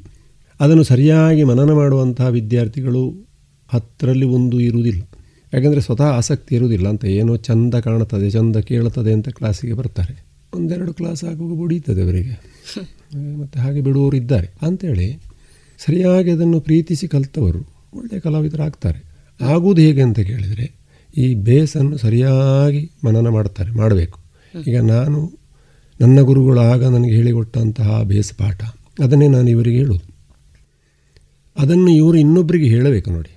ಬಾರಿಸಲಿಕ್ಕೆ ಬಂದರೆ ಸಾಲ್ತು, ಅಥವಾ ಹೇಳಲಿಕ್ಕೆ ಬಂದರೆ ಸಾಲ್ತು. ತಾಳ ಹಾಕಿ ಅದಕ್ಕೆ ಅಕ್ಷರ ಕಚ್ಚಿಸಿ, ಅದರ ಕಾಲ ಪ್ರಮಾಣದಲ್ಲಿ ಹೇಳಲಿಕ್ಕೆ ಬರಬೇಕು ಅವರಿಗೆ. ಅವ ತಯಾರಾಗುವುದು. ಅವ ಮತ್ತೆ ಅದನ್ನು ಸ್ವತಃ ಅಭಿವೃದ್ಧಿಪಡಿಸ್ತಾನೆ ಕೇಳಿ, ಹೊರಗೆ ನೋಡಿ. ಹೀಗೆಲ್ಲ ಯಕ್ಷಗಾನದಲ್ಲಿ ಹಾಗೆ, ಯಕ್ಷಗಾನದಲ್ಲಿಂದ ಅಂತ ಸಾಮಾನ್ಯ ಎಲ್ಲದರಲ್ಲಿ ಉಂಟು. ಕೇಳಿ ಕಲಿಯುವಂಥದ್ದು ಉಂಟು, ನೋಡಿ ಕಲಿಯುವಂಥದ್ದು ಉಂಟು. ಅದು ಅವನವನ ಮನೋಧರ್ಮ. ನಮ್ಮದೇ ಆದಂಥ ಪಾಠವನ್ನೇ ಹಿಡ್ಕೊಂಡು ಅಲ್ಲ, ಅದನ್ನು ಗಟ್ಟಿ ಆದ ನಂತರ, ಇಂಥ ತಾಳಕ್ಕೆ ಹೀಗೆ ಅಂತ. ಗಟ್ಟಿ ಆದ ನಂತರ ಅವ ಅದನ್ನು ಹಿರಿಯ ಕಲಾವಿದರು ಮತ್ತು ನುಡಿಸುವಾಗ ಕೇಳುವುದು, ನೋಡುವುದು. ಏನು ಸಾಹಿತ್ಯ ಬಾರಿಸ್ತಾರೆ ಅಂತ ನೋಡೋದು ಅದನ್ನು ಮತ್ತೆ ಅವ ಸೀದಾ ಬಾರಿಸ್ಲಿಕ್ಕೆ ಹೋಗಬಾರ್ದು. ಈ ತಾಳಕ್ಕೆ ಕಚ್ಚಿಸುವುದು ಹೇಗೆ ಅಂತ ಪ್ರಯತ್ನ ಮಾಡಿ ಮುಂದೆ ಹೋದರೆ ಹೋಗ್ತಾರೆ. ಅಂಥವರೇ ತಯಾರಾಗುವುದು. ನಿರಂತರ ಅಭ್ಯಾಸ. ಹಾಂ ಸತತ ಅಭ್ಯಾಸ. ಒಬ್ಬರು ಹೇಳಿದ್ದಾರೆ ನನಗೆ ಶಿಷ್ಯ ಅಂತ ಹೇಳಿ ಇವರು ನನ್ನನ್ನು ಗುರುಗಳು ಅಂತ ಹೇಳುವವರೇ ಹೇಳಿದ್ದಾರೆ ಒಬ್ಬರು ಬೆಳಿಗ್ಗೆ ಒಂದು ಒಂದು ಗಂಟೆ ಅರ್ಧ ಗಂಟೆ ಅದನ್ನು ನಿರಂತರ ಬಾರಿಸ್ತಾರೆ ಅವರು ಮದ್ದಳೆ ಅವರೇ ಈಗಲೂ ನಾನು ಹೇಳಿದೆ ನಿರಂತರ ಈಗ ನಮಗೆ ಮನಸ್ಸಿಲ್ಲ ನೀವು ಹೇಗೆ ಮಾಡ್ತೀರಿ? ಅದು ನನ್ನ ಗಾಯತ್ರಿ ಅಂತ ಹೇಳ್ತಾರೆ ಅವರು. ಗ್ರೇಟ್. ತುಂಬ ಖುಷಿ ಆಯಿತು ನನಗೆ. ನನ್ನ ಶಿಷ್ಯ ಅಂತ ಅವರು ನನ್ನನ್ನು ಹೇಳೋದು ಗುರುಗಳು ಅಂತ ಆದ ಕಾರಣ ಹೇಳೋದು. ಅವ್ರು ಹೇಳಿದ್ದಾರೆ ಅದು ನನ್ನ ಗಾಯತ್ರಿ ಗುರುಗಳೇ ನಾನು ಬೆಳಿಗ್ಗೆ ಅರ್ಧ ಗಂಟೆ ಒಂದು ಗಂಟೆ ಪುರುಸೋದಿರು ಸ್ಟಡಿ ಮಾಡ್ತೇನೆ. ಅಂಥವರು ಮುಂದೆ ಬರ್ತಾರೆ. ಆದ ಕಾರಣ ಇವರೆಲ್ಲ ಅದರಲ್ಲಿ ಫಸ್ಟ್ ನಾನು ಸುರಿಗೆ ಹೇಳ್ತೇನೆ ಅವರಿಗೆ ನೀವು ಹೀಗೆ ಮಾಡಿದರೆ ಮಾತ್ರ ಕಲಾವಿದರಾಗ್ಬೋದು ಅಂತೇಳಿ ಜೀವನ ಪಾಠ ಬೇರೆ ನೋಡಿ. ಈ ಜೀವನ ಪಾಠ ಅಂತ ಹೇಳುವಂಥದ್ದನ್ನು ಮೊನ್ನೆ ಕೂಡ ಹೇಳಿದ್ದೇನೆ ನಾನು. ಹೇಗೆಂದರೆ ತನ್ನ ವೃತ್ತಿಗೆ ಬೇಕಾಗಿ ಇದನ್ನು ಕಲಿಯುವುದಲ್ಲ. ನನ್ನ ಸುರುವಿನ ಬೋಧನೆಯೇ ಅದು ಇದು ಬದಿಗೆ ಮಾನಸಿಕವಾದ ನೆಮ್ಮದಿಗೋ ಇನ್ನೇನಾದರೂ ಮತ್ತೊಂದಕ್ಕೆ ನಾವು ಜಂಪ್ ಆಗು ಖುಷಿ ಅಂದರೆ ಮತ್ತೊಂದಕ್ಕೆ ಜಂಪ್ ಆಗೋದ್ರಿಂದ ಇಂಥ ಕಲೆ ಒಳ್ಳೆಯದು ಅಂತ. ಮತ್ತು ಅನಿವಾರ್ಯವಾಗಿ ಅದನ್ನು ಆರಿಸಿಕೊಂಡವರಿಗೆ ಈಗ ಸಂಪಾದನೆ ಉಂಟು. ತೊಂದರೆ ಇಲ್ಲ. ಇಲ್ಲಂತಂದರೆ ಅದನ್ನೇ ಜೀವನೋಪಾಯ ಅಂತ ಮಾಡೋದು ಬೇಡ ಅಂತಲೇ ನಾನು ಹೇಳೋದು ನನ್ನ ಸ್ಟೂಡೆಂಟ್ಗಳಿಗೆ. ಯಾಕಂದರೆ ಅದು ಯಾವಾಗ ಏನಾಗುತ್ತದೆ ಅಂತ ಹೇಳಲಿಕ್ಕಾಗೋದಿಲ್ಲ ಒಂದು ಸಮಯದಲ್ಲಿ ತುಳು ಪ್ರಸಂಗಗಳು ಭರಾಟೆಯ ಜೋರಿನಲ್ಲಿ ಪುರಾಣ ಪ್ರಸಂಗ ಯಾರಿಗೂ ಬೇಡ ಅಂತ ಆಗಿತ್ತು. ಆ ಟೈಮಲ್ಲಿ ಅಂಥ ತುಳು ಪ್ರಸಂಗದ ಒಂದು ಪ್ರೇಕ್ಷಕ ವರ್ಗವೇ ತುಂಬ ಇದ್ದ ಕಾರಣ. ಪುರಾಣ ಪ್ರಸಂಗಗಳು ಯಾರಿಗೂ ಬೇಡ ಅಂತ ಆದ ಕಾರಣ ಈ ಪುರಾಣ ಪ್ರಸಂಗ ನೋಡುವ ಜನಗಳೇ ಇರ್ತಾರೆ. ಆಗ ತುಂಬ ನಮಗೆ ತೊಂದರೆ ಆಗಿದೆ ನೋಡಿ. ಈ ಪುರಾಣ ಪ್ರಸಂಗವನ್ನೇ ನೋಡುವವರಿಗೆ ತೊಂದರೆ ಆಗಿ ಯಕ್ಷಗಾನ ಯಾರಿಗೂ ಬೇಡ ಅಂತ ಆಗುವ ಕಾಲ ಬಂದಿದೆ. ಈಗ ಪುನಃ ಅದು ಬೇಕು ಅಂತ ಬಂದಿದೆ. ಹಾಗೆ ಇದು ಒಮ್ಮೆ ಏರಿಳಿತ ಇರ್ತದೆ ನೋಡಿ ಪ್ರತಿಯೊಂದು ಕಲೆಯಲ್ಲಿ. ಈಗ ಯಕ್ಷಗಾನಕ್ಕೆ ಒಳ್ಳೆಯ ಅವಕಾಶ ಉಂಟು. ನಮ್ಮ ಕಾಲದಲ್ಲಿ ಇರಲಿಲ್ಲ. ಆನಂತರ ತುಳು ಪ್ರಸಂಗದಲ್ಲಿ ಹರಿ ಬಂತು ಪುನಃ ಬಿತ್ತು. ಈಗ ಪುನಃ ಬಂದಿದೆ. ಆದ ಕಾರಣ ಜೀವನೋಪಾಯ ಅದನ್ನೇ ಮಾಡಲಿಕ್ಕೆ ಆಗ್ತದೋ ಗೊತ್ತಿಲ್ಲ. ಮಾಡಿದವರು ಇದ್ದಾರೆ, ಕಷ್ಟಪಟ್ಟವರು ಇದ್ದಾರೆ, ಆರೋಗ್ಯ ಉಳಿಸಿಕೊಳ್ಳದೆ ತುಂಬ ತೊಂದರೆ ಆದವರು ಇದ್ದಾರೆ ಕಲಾವಿದರು. ನಾವೆಲ್ಲ ನೋಡಿದ್ದಲ್ವ? ನೋಡಿ, ಕೇಳಿ ಗೊತ್ತುಂಟು ನೋಡಿ. ಕಲಾವಿದರ ಆರೋಗ್ಯ ಮುಖ್ಯ. ಆರೋಗ್ಯವನ್ನು ರಕ್ಷಣೆ ಮಾಡೋದು ಹೇಗೆ? ಅವನ ಸ್ವಂತ ಇದರಿಂದ ಮಾಡಬೇಕು. ಅಂಥದ್ದನ್ನು ನಾನು ಸು, ಮಕ್ಕಳಿಗೆ ಸುರುವಿಗೆ ಹೇಳುತ್ತೇನೆ. ನೋಡು, ಆರೋಗ್ಯ ಮುಖ್ಯ, ಮತ್ತು ನಮ್ಮ ತನ ಮುಖ್ಯ. ನಮ್ಮ ಸಂಸ್ಕಾರ, ಸಂಸ್ಕೃತಿ ಅದನ್ನು ಉಳಿಸಿಕೊಳ್ಳದೆ ಕಲೆಯನ್ನೇ ಆರಾಧಿಸ್ತಾ ಹೋದರೆ ಮತ್ತೆ ದುಶ್ಚಟ ಹೋದರೂ ಬುದ್ಧಿಗಳು ಬರ್ತದೆ ಅಂತ ನಾನು ಹೇಳೋದು. ಅದು ಬರಬಾರ್ದು. ಸರಿಯಾಗಿ ಆರಾಧಿಸೋ ಈಗ ಉದಾಹರಣೆಗೆ ಒಂದು ನಲವತ್ತು ವರ್ಷ ಪ್ರಾಯದ ಒಬ್ಬರು ನನ್ನ ಹತ್ರ ಕಲಿತು ಈಗ ಒಳ್ಳೆ ಚಂಡೆ ಮೊದಲೇ ಬರೆಸ್ತಾರೆ. ನಾನು ಬರುವಾಗ ಹೇಳಿದೆ ನಿನಗೆ ಕಷ್ಟ ಆದಿತ್ತು ಮತ್ತು ನಮ್ಮದ್ರಲ್ಲಿ ಏಜ್ ಲಿಮಿಟ್ ಇಲ್ಲ. ಮಾಡೋದಾದ್ರೆ ಮಾಡಿ. ಮಾಡಿದರೆ ಅವರು ಈಗ ರಂಗದಲ್ಲಿ ಬಾರಿಸ್ತಾರೆ. ಹಾಗೆ ಹಾಗೆ ಬೇಕು. ಹಾಗಾದರೆ ನಡೀತದೆ. ಮತ್ತು ಅವರಿಗೆ ನಾನು ಹೇಳಿಕೊಟ್ಟದ್ದು ಇನ್ನೊಬ್ಬರಿಗೆ ಪಾಠ ಮಾಡ್ಬೋದು ಅಷ್ಟು ಧೈರ್ಯ ಉಂಟು ಈಗ ಬೇಸ್ ಪಾಠ ಮಾಡಲಿಕ್ಕೆ ಅಷ್ಟು ಕರೆಕ್ಟ್ ಗೊತ್ತಿದ್ದರೆ ಮಾಡ್ಬೋದು. ನನ್ನ ಗುರುಗಳು ಮಾಡಿದ ಹಾಗೆ. ಅಂದರೆ ಅವರು, ಅದು ಸಾಗರ. ನಮ್ಮದಷ್ಟು ಏನಿಲ್ಲ ಸ್ವಲ್ಪ. ಆದರೆ ಆ ಇದ್ದದ್ದನ್ನು ಸರಿ ಹೇಳಿಕೊಡ್ಲಿಕ್ಕೆ ಬರ್ತದೆ ನಮಗೆ ಅಷ್ಟೇ. ತುಂಬ ಇಲ್ಲ ನಮ್ಮಲ್ಲಿ. ಎಲ್ಲ ರಂಗ ಮಾಹಿತಿಗಳು ಅದೆಲ್ಲ ನಮ್ಮಲ್ಲಿ ಇಲ್ಲ. ಯಾಕಂದ್ರೆ ನಾನು ತಿರುಗಾಟ ಮಾಡಿದ ಕಮ್ಮಿ ನೋಡಿ ಇದಕ್ಕೆ ತಿರುಗಾಟ ಆಗದೆ ಬರುವುದಿಲ್ಲ ಅದು. ಆಗಲೇಬೇಕು. ಆದರೆ ತಿರುಗಾಟ ಮಾಡುವಾಗ ಅದನ್ನು ನಾನು ಹೇಳೋದಿಲ್ಲ, ನಮ್ಮ ಏನು, ನಮ್ಮದನ್ನು ಉಳಿಸಿಕೊಂಡು ತಿರುಗಾಟ ಮಾಡಲಿಕ್ಕೆ ಪ್ರಯತ್ನ ಮಾಡಬೇಕು. ಮತ್ತು ಹವ್ಯಾಸಿ ರಂಗದಲ್ಲಿ ಎಷ್ಟಾದರೂ ಇದೆಲ್ಲ ಬರುವುದಿಲ್ಲ ಅಂತ ನನ್ನ ಲೆಕ್ಕ. ಒಂದು ಸ್ವಲ್ಪ ಆದರೂ ತಿರುಗಾಟ ಮಾಡಬೇಕಾಗ್ತದೆ.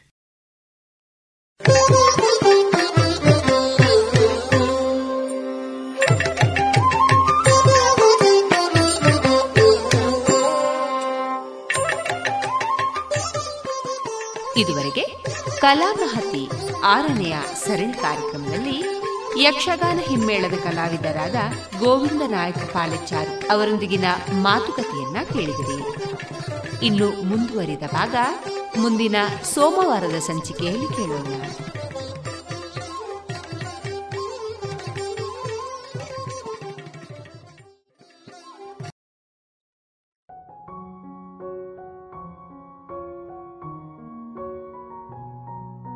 ಇದೀಗ ಭಾರತ ದೇಶದ ಪ್ರಧಾನಮಂತ್ರಿಗಳಾದ ಶ್ರೀಯುತ ನರೇಂದ್ರ ಮೋದಿ ಅವರಿಂದ ಮನ್ ಕಿ ಬಾತ್ ಧ್ವನಿ ಮುದ್ರಿತ ಕಾರ್ಯಕ್ರಮವನ್ನ ಕೇಳೋಣ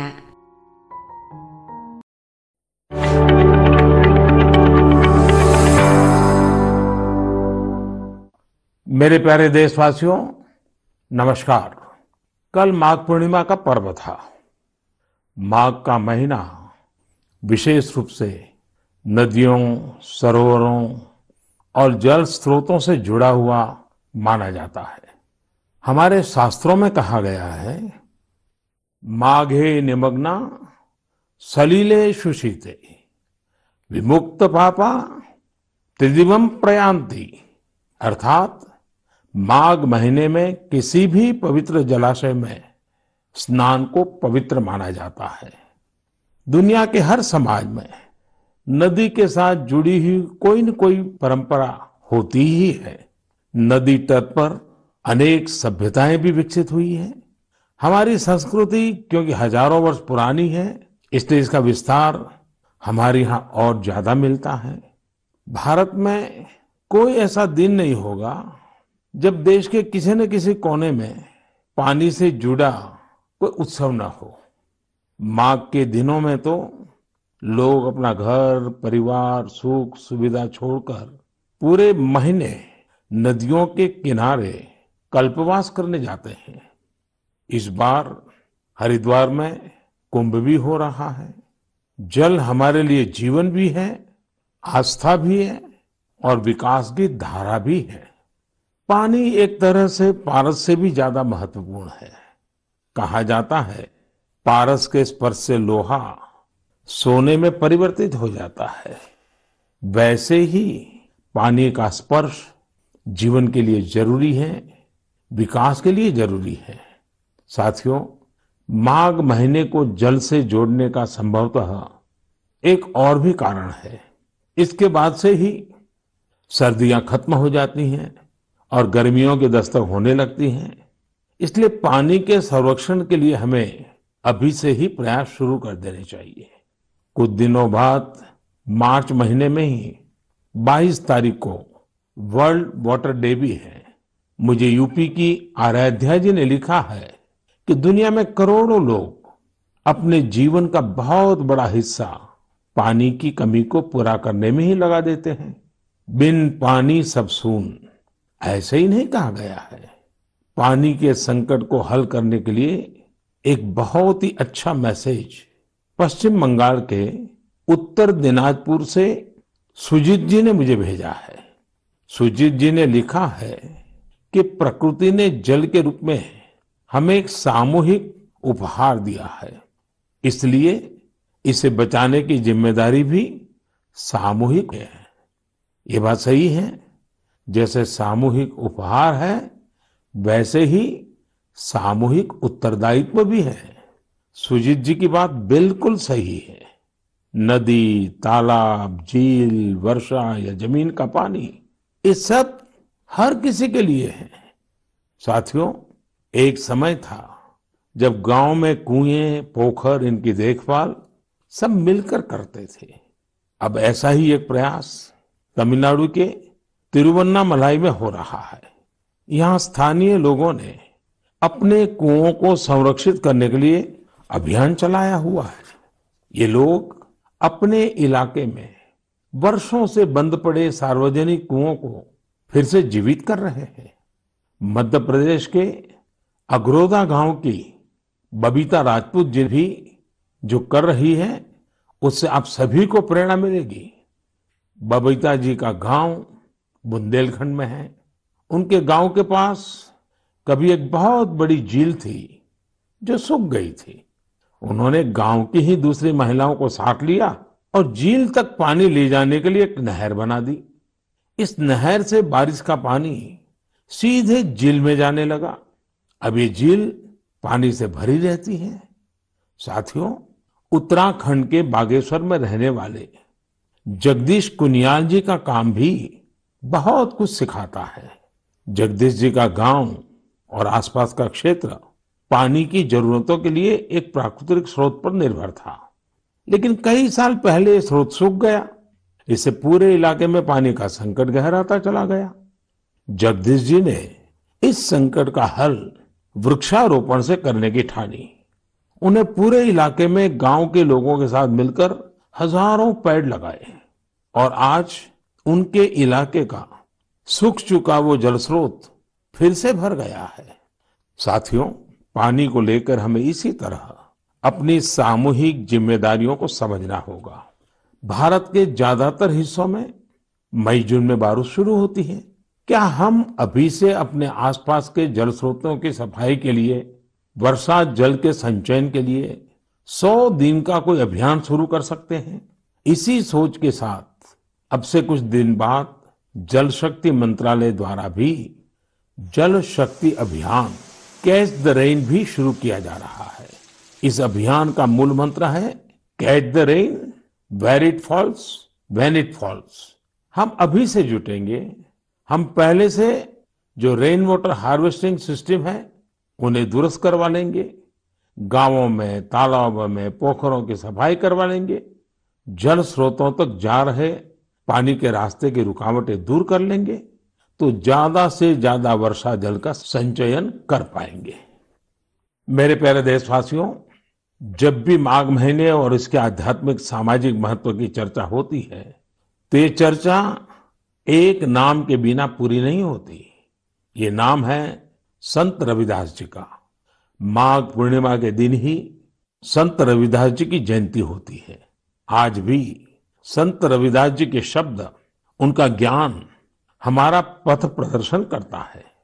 उन्होंने कहा था एक ही माटी के सब भांडे, सबका एको सृजनहार रविदास व्यापई एक ही घट भीतर, सबको एक ही घड़े कुम्हार। हम सभी एक ही मिट्टी के बर्तन हैं, हम सभी को एक ने ही घड़ा है। संत रविदास जी ने समाज में व्याप्त विकृतियों पर हमेशा खुलकर अपनी बात कही। उन्होंने इन विकृतियों को समाज के सामने रखा, उसे सुधारने की राह दिखाई।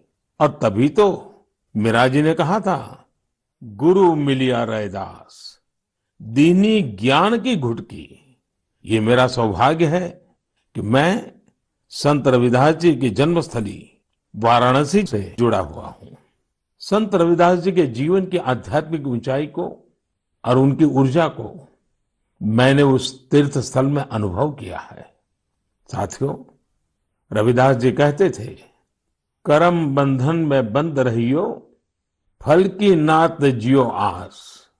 कर्म मानुष का धर्म है, सत भाखे रविदास। अर्थात हमें निरंतर अपना कर्म करते रहना चाहिए, फिर फल तो मिलेगा ही मिलेगा। यानी कर्म से सिद्धि तो होती ही होती है। हमारे युवाओं को एक और बात संत रविदास जी से ज़रूर सीखनी चाहिए। युवाओं को कोई भी काम करने के लिए खुद को पुराने तौर तरीकों में बांधना नहीं चाहिए।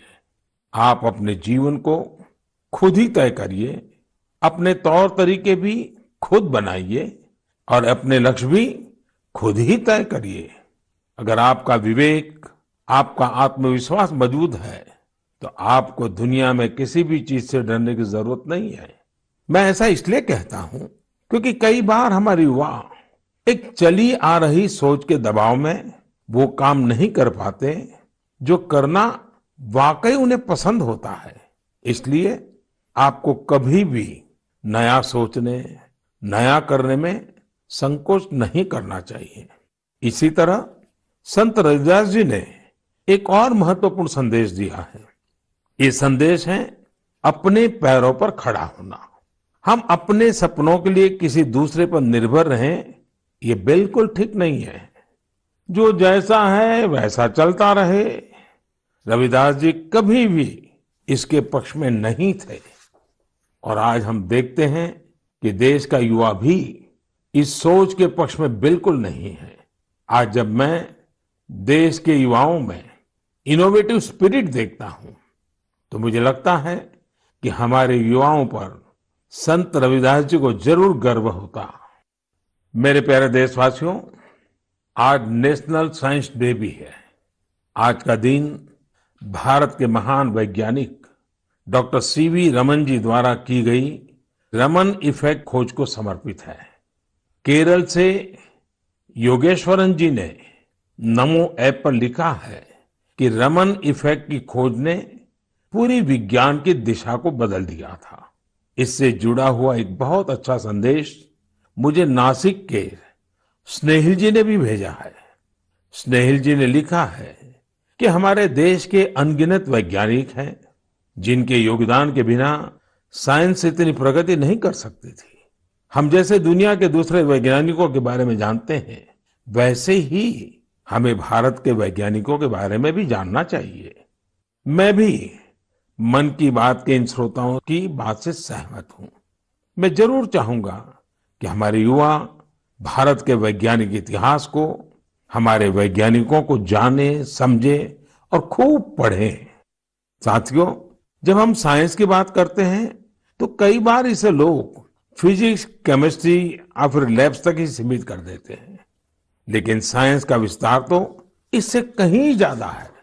और आत्मनिर्भर भारत अभियान में साइंस की शक्ति का बहुत योगदान भी है। हमें साइंस को लैब टू लैंड के मंत्र के साथ आगे बढ़ाना होगा। उदाहरण के तौर पर हैदराबाद के चिंतला वेंकट रेड्डी जी हैं। रेड्डी जी के एक डॉक्टर मित्र ने उन्हें एक बार विटामिन डी की कमी से होने वाली बीमारियाँ और उसके खतरों के बारे में बताया। रेड्डी जी किसान हैं। उन्होंने सोचा कि वो इस समस्या के समाधान के लिए क्या कर सकते हैं। इसके बाद उन्होंने मेहनत की और गेहूँ, चावल की ऐसी प्रजातियों को विकसित की जो खास तौर पर विटामिन डी से युक्त है। इसी महीने उन्हें World Intellectual Property Organisation Geneva से पेटेंट भी मिली है। ये हमारी सरकार का सौभाग्य है कि वेंकट रेड्डी जी को पिछले साल पद्मश्री से भी सम्मानित किया था। ऐसे ही बहुत इनोवेटिव तरीके से लद्दाख के उर्गेन फुत्सोक भी काम कर रहे हैं। उर्गेन जी इतनी ऊंचाई पर ऑर्गेनिक तरीके से खेती करके करीब 20 फ़सलें उगा रहे हैं, वो भी साइक्लिक तरीके से। यानी वो एक फ़सल के वेस्ट को दूसरी फ़सल में खाद के तौर पर इस्तेमाल कर लेते हैं। है ना कमाल की बात? इसी तरह गुजरात के पाटन ज़िले में कामराज भाई चौधरी ने घर में ही सहजन के अच्छे बीज विकसित किए हैं। सहजन को कुछ लोग सरगवा बोलते हैं, इसे मोरिंगा या ड्रमस्टिक भी कहा जाता है। अच्छे बीजों की मदद से जो सहजन पैदा होता है, उसकी क्वालिटी भी अच्छी होती है। अपनी उपज को वो अब तमिलनाडु और पश्चिम बंगाल भेजकर अपनी आय भी बढ़ा रहे हैं। साथियों, आजकल चिया सीड्स का नाम आप लोग बहुत सुनते होंगे। हेल्थ अवेयरनेस से जुड़े लोग इसे काफ़ी महत्व देते हैं और दुनिया में इसकी बड़ी मांग भी है। भारत में इसे ज़्यादातर बाहर से मंगाते हैं, लेकिन अब चिया सीड्स में आत्मनिर्भरता का बीड़ा भी लोग उठा रहे हैं। ऐसे ही यूपी के बाराबंकी में हरिश्चंद्र जी ने चिया सीड्स की खेती शुरू की है।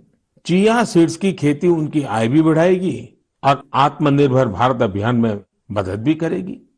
साथियों, एग्रीकल्चर वेस्ट से वेल्थ क्रिएट करने के भी कई प्रयोग देश भर में सफलतापूर्वक चल रहे हैं। जैसे मदुरई के मुर्गेसन जी ने केले के वेस्ट से रस्सी बनाने की एक मशीन बनाई है। मुर्गेसन जी के इस इनोवेशन से पर्यावरण और गंदगी का भी समाधान होगा और किसानों के लिए अतिरिक्त आय का रास्ता भी बनेगा।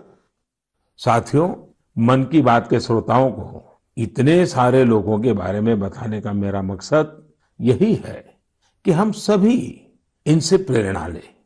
जब देश का हर नागरिक अपने जीवन में विज्ञान का विस्तार करेगा, हर क्षेत्र में करेगा तो प्रगति के रास्ते भी खुलेंगे और देश आत्मनिर्भर भी बनेगा।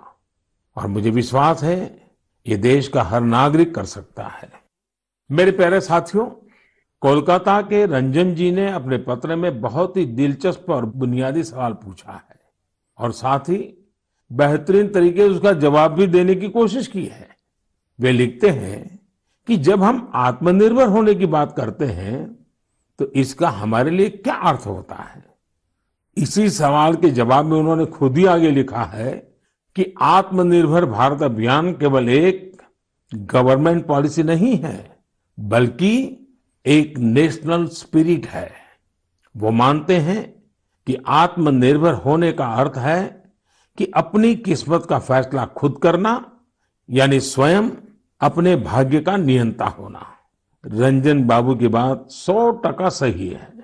उनकी बात को आगे बढ़ाते हुए मैं ये भी कहूँगा कि आत्मनिर्भरता की पहली शर्त होती है अपने देश की चीज़ों पर गर्व होना, अपने देश के लोगों द्वारा बनाई वस्तुओं पर गर्व होना। जब प्रत्येक देशवासी गर्व करता है, प्रत्येक देशवासी जुड़ता है तो आत्मनिर्भर भारत सिर्फ़ एक आर्थिक अभियान न रहकर एक नेशनल स्पिरिट बन जाता है। जब आसमान में हम अपने देश में बने फाइटर प्लेन तेजस को कलाबाजियाँ खाते देखते हैं, जब भारत में बने टैंक, भारत में बनी मिसाइलें हमारा गौरव बढ़ाते हैं, जब समृद्ध देशों में हम मेट्रो, ट्रेन के मेड इन इंडिया कोचेज देखते हैं, जब दर्जनों देशों तक made in India corona vaccine को पहुँचते ही देखते हैं तो हमारा माथा और ऊँचा हो जाता है। और ऐसा ही नहीं है कि बड़ी बड़ी चीज़ें ही भारत को आत्मनिर्भर बनाएगी। भारत में बने कपड़े, भारत के टैलेंटेड कारीगरों द्वारा बनाया गया हैंडीक्राफ्ट का सामान, भारत के इलेक्ट्रॉनिक उपकरण, भारत के मोबाइल, हर क्षेत्र में हमें इस गौरव को बढ़ाना होगा। जब हम इसी सोच के साथ आगे बढ़ेंगे तभी सही मायने में आत्मनिर्भर बन पाएँगे। और साथियों, मुझे खुशी है कि आत्मनिर्भर भारत का ये मंत्र देश के गाँव गाँव में पहुँच रहा है। बिहार के बेतिया में यही हुआ है, जिसके बारे में मुझे मीडिया में पढ़ने को मिला।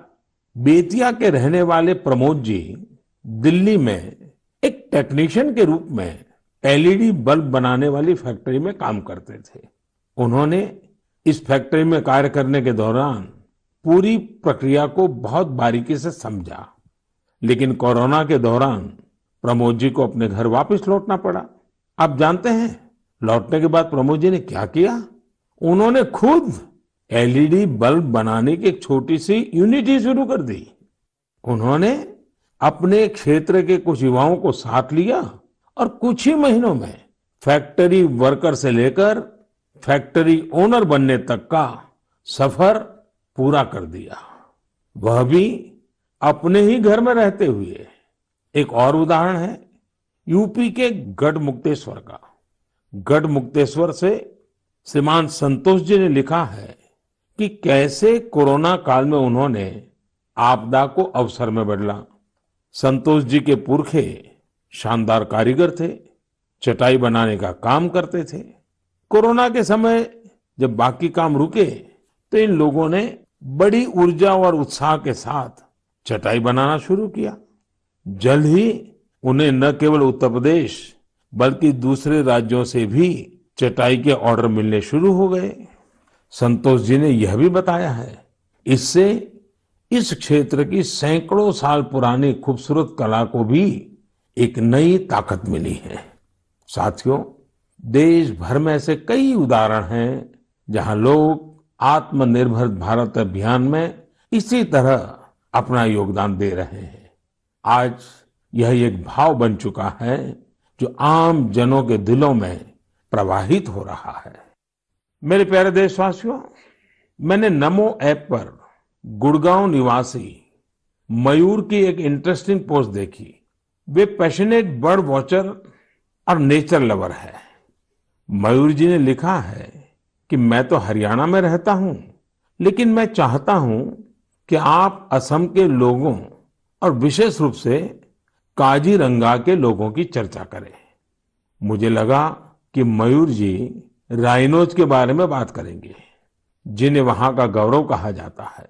लेकिन मयूर जी ने काजीरंगा में वाटरफॉल्स की संख्या में हुई बढ़ोतरी को लेकर असम के लोगों की सराहना के लिए कहा है। मैं ढूंढ रहा था कि हम वाटरफॉल्स को साधारण शब्दों में क्या कह सकते हैं। तो एक शब्द मिला, जल पक्षी। ऐसे पक्षी जिनका बसेरा पेड़ों पर नहीं, पानी पर होता है। जैसे बतख वगैरह। Kaziranga national park and tiger reserve authority कुछ समय से एनुअल वाटरफॉल सेंसस करती आ रही है। इस सेंसस से जल पक्षियों की संख्या का पता चलता है और उनके पसंदीदा हैबिटेट की जानकारी मिलती है। अभी दो तीन सप्ताह पहले ही सर्वे फिर हुआ है। आपको भी ये जानकर खुशी होगी कि इस बार जल पक्षियों की संख्या पिछले वर्ष की तुलना में करीब 175 प्रतिशत ज़्यादा आई है। इस सेंसस के दौरान काजीरंगा नेशनल पार्क में बर्ड्स की कुल 112 स्पीसीज को देखा गया है। इनमें से 58 स्पीसीज यूरोप, सेंट्रल एशिया और ईस्ट एशिया सहित दुनिया के विभिन्न हिस्सों से आए विंटर माइग्रेंट्स है।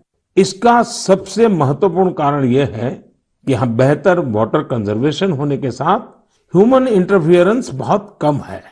वैसे कुछ मामलों में पॉजिटिव ह्यूमन इंटरफियरेंस भी बहुत महत्वपूर्ण होता है। असम के श्री जादव पायंग को ही देख लीजिए। आप में से कुछ लोग उनके बारे में ज़रूर जानते होंगे। अपने कार्यों के लिए उन्हें पद्म सम्मान मिला है। श्री जादव पायंग वो शख्स हैं जिन्होंने असम में मजुली आइलैंड में करीब 300 हेक्टेयर प्लांटेशन में अपना सक्रिय योगदान दिया है। वे वन संरक्षण के लिए काम करते रहे हैं और लोगों को प्लांटेशन एवं बायोडायवर्सिटी के कंजर्वेशन को लेकर प्रेरित करने में भी जुटे हुए हैं। साथियों, असम में हमारे मंदिर भी प्रकृति के संरक्षण में अपनी अलग ही भूमिका निभा रहे हैं। यदि आप हमारे मंदिरों को देखेंगे तो पाएँगे कि हर मंदिर के पास तालाब होता है हजो स्थित हयाग्रीव मधेब मंदिर, सोनितपुर के नागशंकर मंदिर और गुवाहाटी में स्थित उग्रतारा टेंपल के पास इस प्रकार के कई तालाब है। इनका उपयोग विलुप्त होते कछुओं की प्रजातियों को बचाने के लिए किया जा रहा है। असम में कछुओं की सबसे अधिक प्रजातियाँ पाई जाती हैं। मंदिरों के ये तालाब, कछुओं के संरक्षण, प्रजनन और उनके बारे में प्रशिक्षण के लिए एक बेहतरीन स्थल बन सकते हैं। मेरे प्यारे देशवासियों, कुछ लोग समझते हैं कि इनोवेशन करने के लिए आपका साइंटिस्ट होना ज़रूरी है। कुछ सोचते हैं कि दूसरों को कुछ सिखाने के लिए आपका टीचर होना ज़रूरी है। इस सोच को चुनौती देने वाले व्यक्ति हमेशा सराहनीय होते हैं। अब जैसे क्या कोई किसी को सोल्जर बनने के लिए प्रशिक्षित करता है तो क्या उसको सैनिक होना ज़रूरी है? आप सोच रहे होंगे कि हाँ ज़रूरी है। लेकिन यहाँ थोड़ा सा ट्विस्ट है। माई गॉव पर कमलकांत जी ने मीडिया की एक रिपोर्ट साझा की है, जो कुछ अलग बात कहती है। ओडिशा में अराखुड़ा में एक सज्जन है, नायक सर। वैसे तो इनका नाम सिलू नायक है, पर सब उन्हें नायक सर ही बुलाते हैं। दरअसल वे मैन ऑन अ मिशन है। वह उन युवाओं को मुफ़्त में प्रशिक्षित करते हैं, जो सेना में शामिल होना चाहते हैं। नायक सर के ऑर्गेनाइजेशन का नाम महागुरु बटालियन है। इसमें फ़िज़िकल फिटनेस से लेकर इंटरव्यूज़ तक और राइटिंग से लेकर ट्रेनिंग तक इन सभी पहलुओं के बारे में बताया जाता है। आपको यह जानकर हैरानी होगी कि उन्होंने जिन लोगों को प्रशिक्षण दिया है, उन्होंने थल सेना जल सेना वायुसेना, सीआरपीएफ, बीएसएफ ऐसे यूनिफॉर्म फोर्सेस में अपनी जगह बनाई है। वैसे आप ये जानकर भी आश्चर्य से भर जाएँगे कि सिलू नायक जी ने खुद ओडिशा पुलिस में भर्ती होने के लिए प्रयास किया था, लेकिन वो सफल नहीं हो पाए। इसके बावजूद उन्होंने अपने प्रशिक्षण के दम पर अनेक युवाओं को राष्ट्र सेवा के योग्य बनाया है। आइए हम सब मिलकर नायक सर को शुभकामना दें कि वह हमारे देश के लिए और अधिक नायकों को तैयार करें। साथियों कभी कभी बहुत छोटा और साधारण सा सवाल भी मन को झकझोर जाता है। ये सवाल लंबे नहीं होते हैं, बहुत सिंपल होते हैं। फिर भी वे हमें सोचने पर मजबूर कर देते हैं। कुछ दिन पहले हैदराबाद की अपर्णा रेड्डी जी ने मुझसे ऐसा ही एक सवाल पूछा। उन्होंने कहा कि आप इतने साल से पीएम है, इतने साल सीएम रहे, क्या आपको कभी लगता है कि कुछ कमी रह गई? अपर्णा जी का सवाल बहुत सहज है, लेकिन उतना ही मुश्किल भी। मैंने इस सवाल पर विचार किया और खुद से कहा, मेरी एक कमी ये रही कि मैं दुनिया की सबसे प्राचीन भाषा तमिल सीखने के लिए बहुत प्रयास नहीं कर पाया। मैं तमिल नहीं सीख पाया। यह एक ऐसी सुंदर भाषा है जो दुनिया भर में लोकप्रिय है। बहुत से लोगों ने मुझे तमिल लिटरेचर की क्वालिटी और इसमें लिखी गई कविताओं की गहराई के बारे में बहुत कुछ बताया है।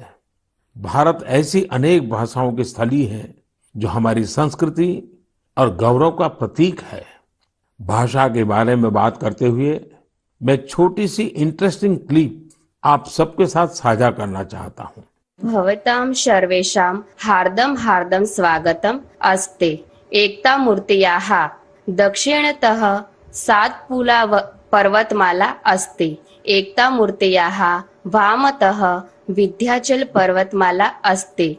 एकतामूर्त्याः नर्मदा नदीस्य उपरि भागे वर्तते। अहम् एकतामूर्त्याः कार्यकर्ता अस्ति। सरदार वल्लभभाई पटेलः लोह पुरुषः इति उच्यते। दरअसल, अभी जो आप सुन रहे थे, वो स्टैच्यू ऑफ़ यूनिटी पर एक गाइड संस्कृत में लोगों को सरदार पटेल की दुनिया की सबसे ऊँची प्रतिमा के बारे में बता रही है। आपको जानकर खुशी होगी कि केवड़िया में पंद्रह से ज़्यादा गाइड धारा प्रवाह संस्कृत में लोगों को गाइड करते हैं। अब मैं आपको एक और आवाज़ सुनवाता हूँ। कर्म का प्रक्षेप का काना ब्रह्मचारी कर्म कम प्रक्षिप्त तदा शास्त्रा साक्षात महाविद्यालय से दल नायक अखिलेश पांडे तीव्रगत कर्म फल देना कंदुकम पालितम। तदा आकाश मार्गेण कर्म कम सीमा रेखा का बहिर्गतम खंड धारणा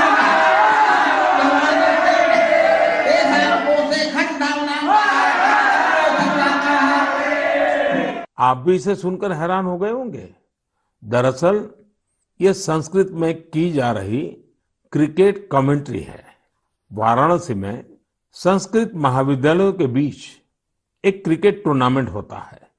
ये महाविद्यालय है, शास्त्रार्थ महाविद्यालय, स्वामी वेदांती वेद विद्यापीठ, श्री ब्रह्मवेद विद्यालय और इंटरनेशनल चंद्रमौली चैरिटेबल ट्रस्ट। इस टूर्नामेंट के मैचों के दौरान कमेंट्री संस्कृत में भी की जाती है। अभी मैंने उस कमेंट्री का एक बहुत ही छोटा सा हिस्सा आपको सुनाया।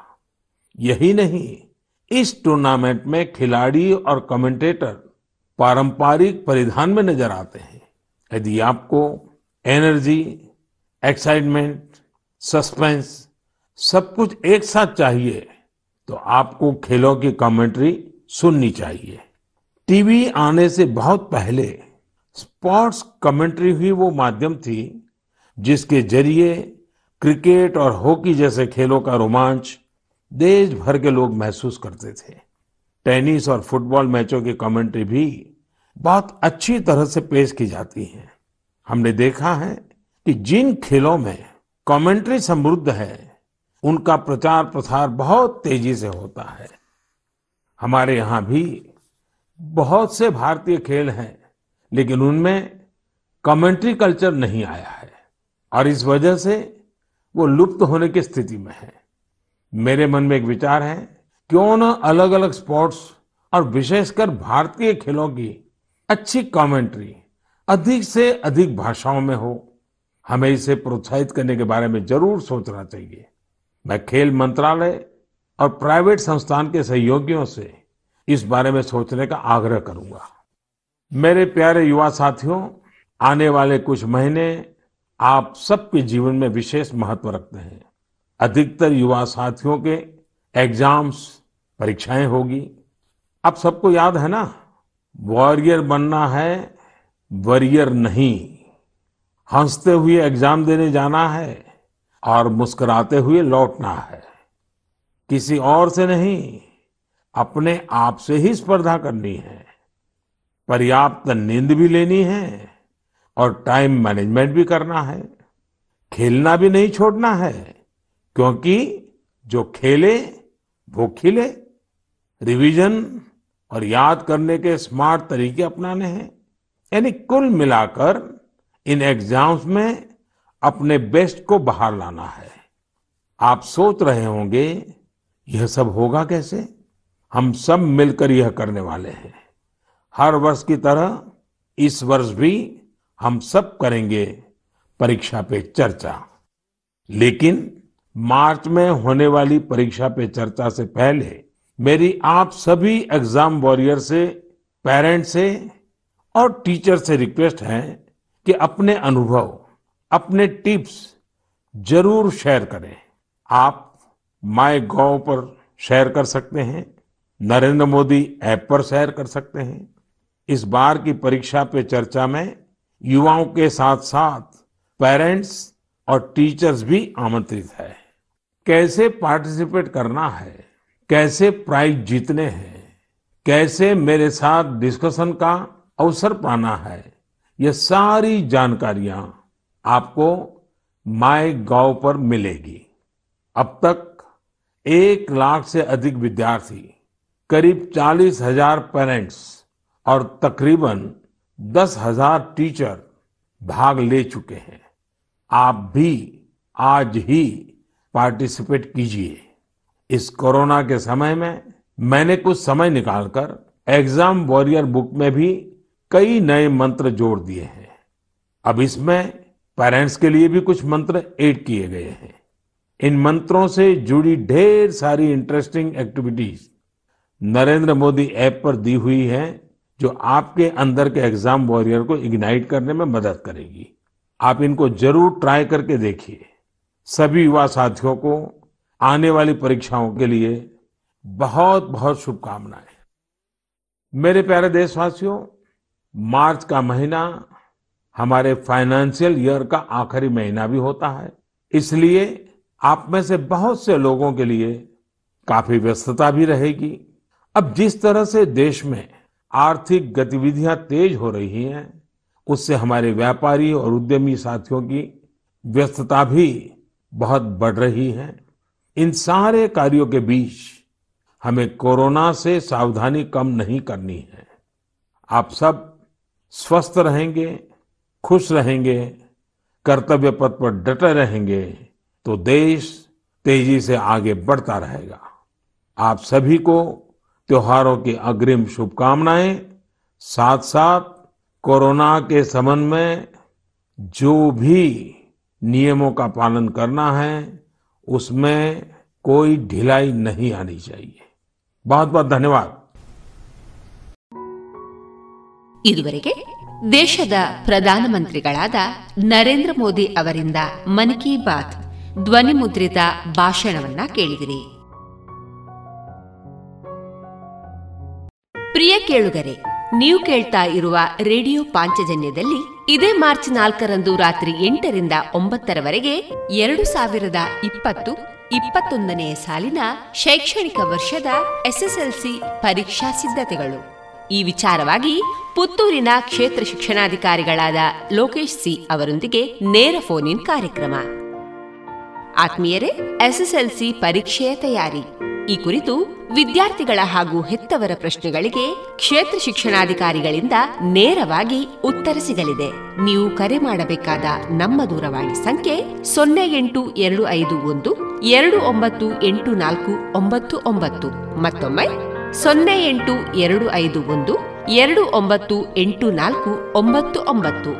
ತಪ್ಪದೆ ಕರೆ ಮಾಡಿ ಇದೇ ಮಾರ್ಚ್ ನಾಲ್ಕರಂದು ರಾತ್ರಿ ಎಂಟರಿಂದ ಒಂಬತ್ತರವರೆಗೆ ಎಸ್ಎಸ್ಎಲ್ಸಿ ಪರೀಕ್ಷಾ ಸಿದ್ಧತೆಗಳು. ಈ ವಿಚಾರವಾಗಿ ನೇರ ಫೋನ್ ಕಾರ್ಯಕ್ರಮ. ಇನ್ನೀಗ ಮಧುರಗಾನ ಪ್ರಸಾರವಾಗಲಿದೆ.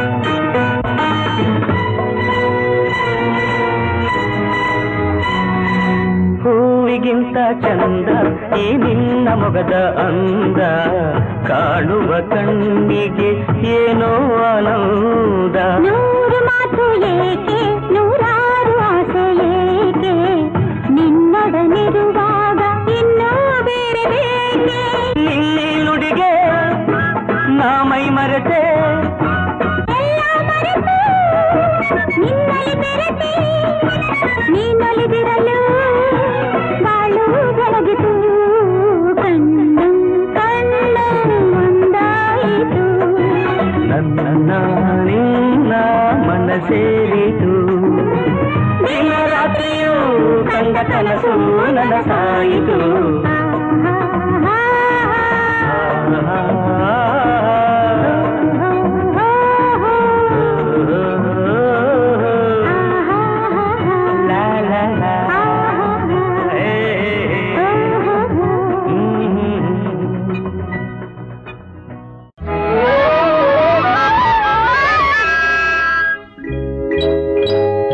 ಕನಸಲು ನೀನೆ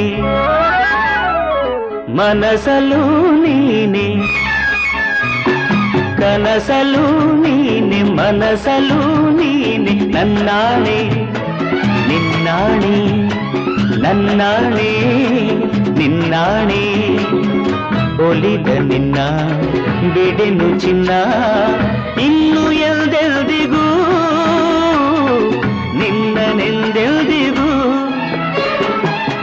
ಕನಸಲು ನೀನೆ ಮನಸಲು ನೀನೆ ನನ್ನಾಣೆ ನಿನ್ನಾಣೆ ನನ್ನಾಣೆ ನಿನ್ನಾಣೆ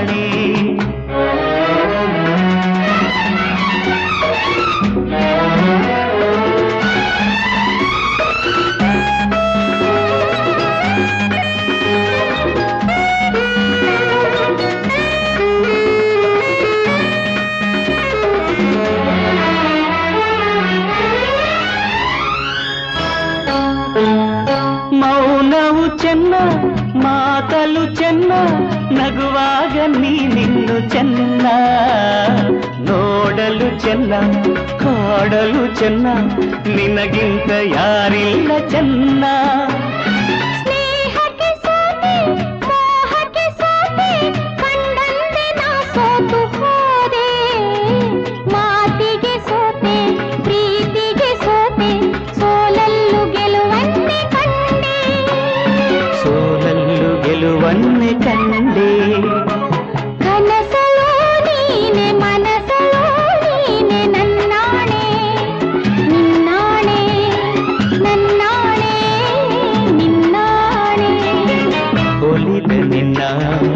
ಬಿಡೆನು ಚಿನ್ನ ಇನ್ನು ಎಲ್ದೆಲ್ದಿಗೂ ನಿನ್ನನೆಂದೆಲ್ದಿಗೂ ಕನಸಲು ನೀನೆ ಮನಸಲು ನೀನೆ ನನ್ನಾಣೆ ನಿನ್ನಾಣೆ ನನ್ನಾಣೆ ನಿನ್ನಾಣೆ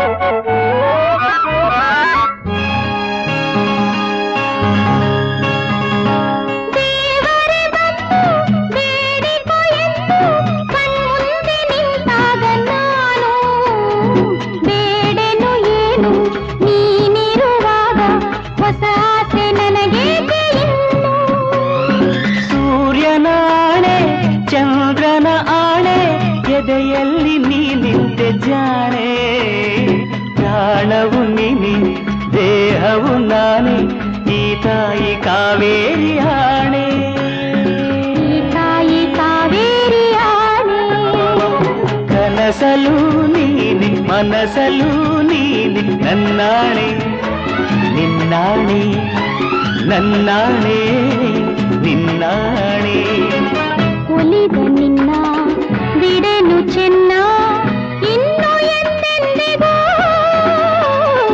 ನಿನ್ನನೆಂದೆಂದಿಗೂ ಕನಸಲು ನೀನೆ ಮನಸಲು ನೀನೆ ನಿನ್ನಾಣೆ ನಿನ್ನಾಣೆ ನಿನ್ನಾಣೆ மகளே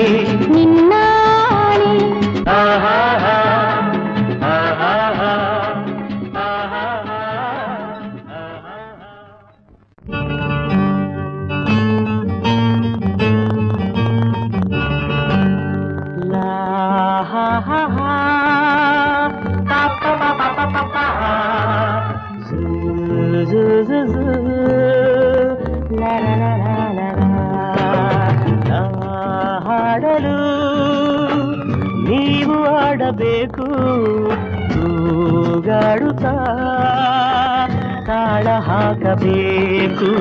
ಎಲ್ಲರೂ ಒಂದಾಗುತ್ತಾ ನಕ್ಕು ನಲಿಯಬೇಕು ಹಾಡುತ್ತಾ ಕುಣಿದಾಡುತ್ತಾ ಮೈಯ ಮರೆಯಬೇಕು.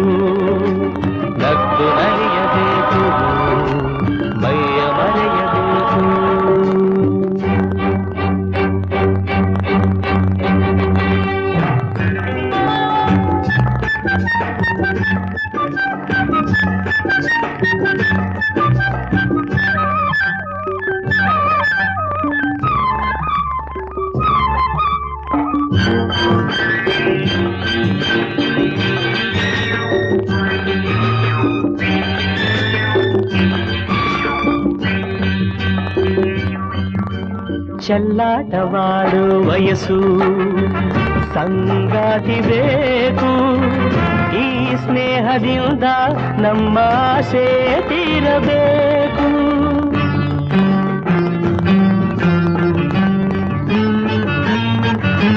ಚೆಲ್ಲಾಟವಾಡು ವಯಸ್ಸು. ಸಂಗಾತಿ ಬೇಕು.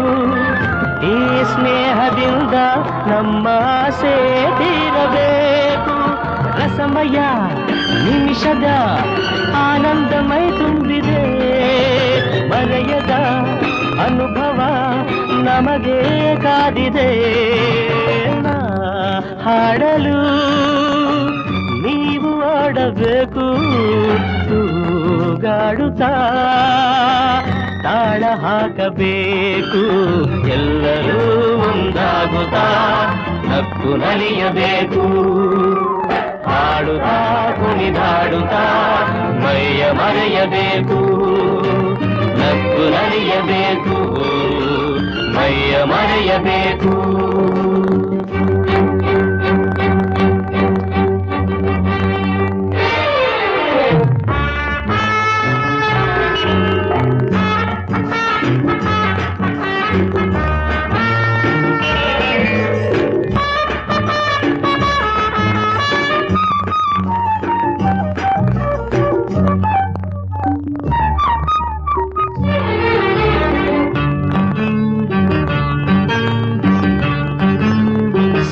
ಸಂತೋಷದ ಈ ಸಮಯ ಸದಾ ಸವಿಯಬೇಕು. ಈ ಸಮಯ ಜಾರದಂತೆ ನೋಡಿ ನಡೆಯಬೇಕು.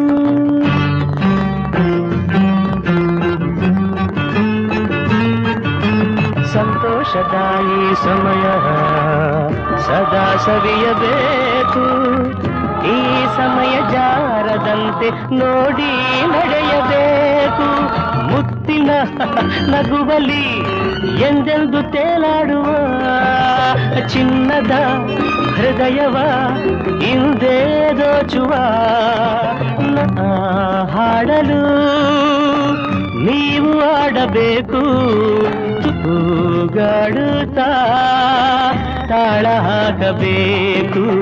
ಎಲ್ಲರೂ ಒಂದಾಗುತ್ತಾ ನಕ್ಕು ನಲಿಯಬೇಕು ಲಾಲ ಲಾಲ ಲಾಲ ಲಾಲ ಲಾಲ ಲಾಲ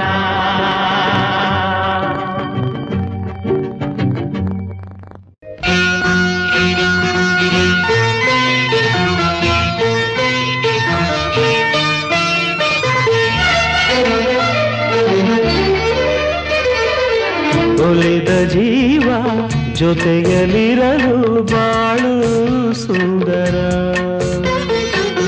ಒಲಿದ ಜೀವ ಜೊತೆಯಲಿರಲು ಬಾಳು ಸುಂದರ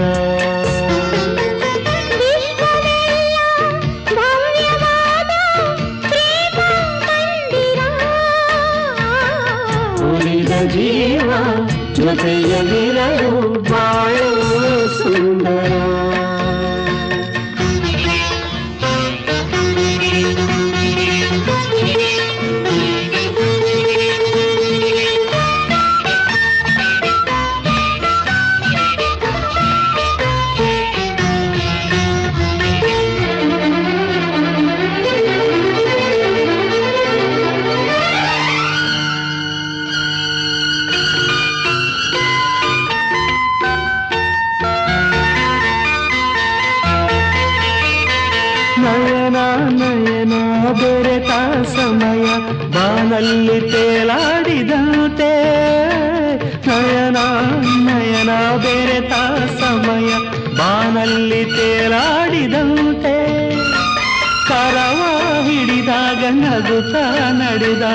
ಭುವಿಯೇ ಸ್ವರ್ಗದಂತೆ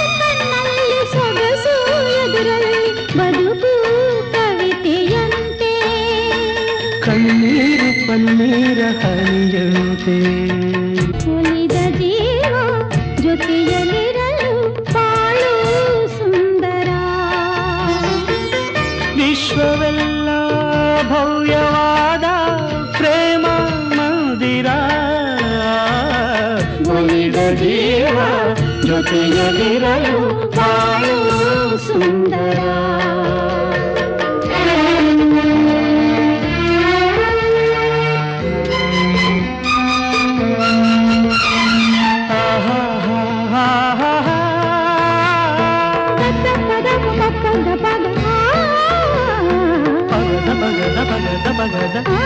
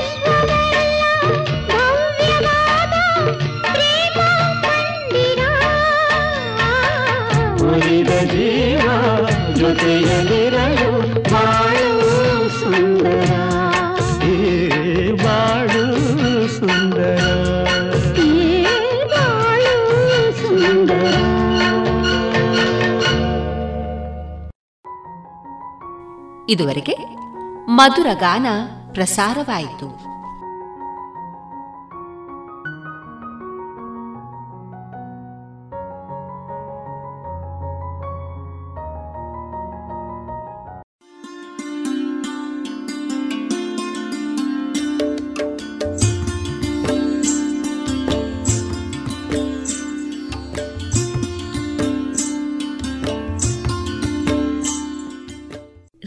ಪಾಂಚಜನ್ಯ ಸಮುದಾಯ ಬಾನುಲಿ ಕೇಂದ್ರದಿಂದ ನಿಮ್ಮ ಕಾರ್ಯಕ್ರಮಗಳು ಪ್ರಸಾರವಾಗಬೇಕೆ?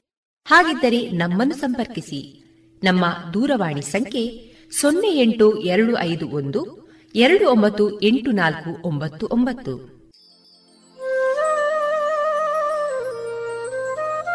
ಗಮನಿಸಿ ಕೇಳುಗರೆ, ನಮ್ಮ ಕಾರ್ಯಕ್ರಮಗಳನ್ನು ವೆಬ್ಸೈಟ್ ಮೂಲಕ ಕೂಡ ಆಲಿಸಬಹುದು. ನಮ್ಮ ವೆಬ್ಸೈಟ್ ವಿಳಾಸ W W W radio Panchajanya dot com.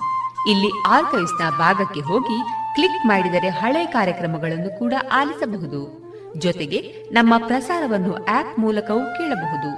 ಪ್ಲೇಸ್ಟೋರ್ನಲ್ಲಿ ಪಾಂಚಜನ್ಯ ಸರ್ಚ್ ಮಾಡಿ, ಡೌನ್ಲೋಡ್ ಮಾಡಿಕೊಂಡು ತಮ್ಮ ಮೊಬೈಲ್ಗಳಿಗೆ ಇನ್ಸ್ಟಾಲ್ ಮಾಡಿದರೆ ರೇಡಿಯೋ ಪ್ರಸಾರದ ಕಾರ್ಯಕ್ರಮವನ್ನು ನೀವು ಆಲಿಸಬಹುದು.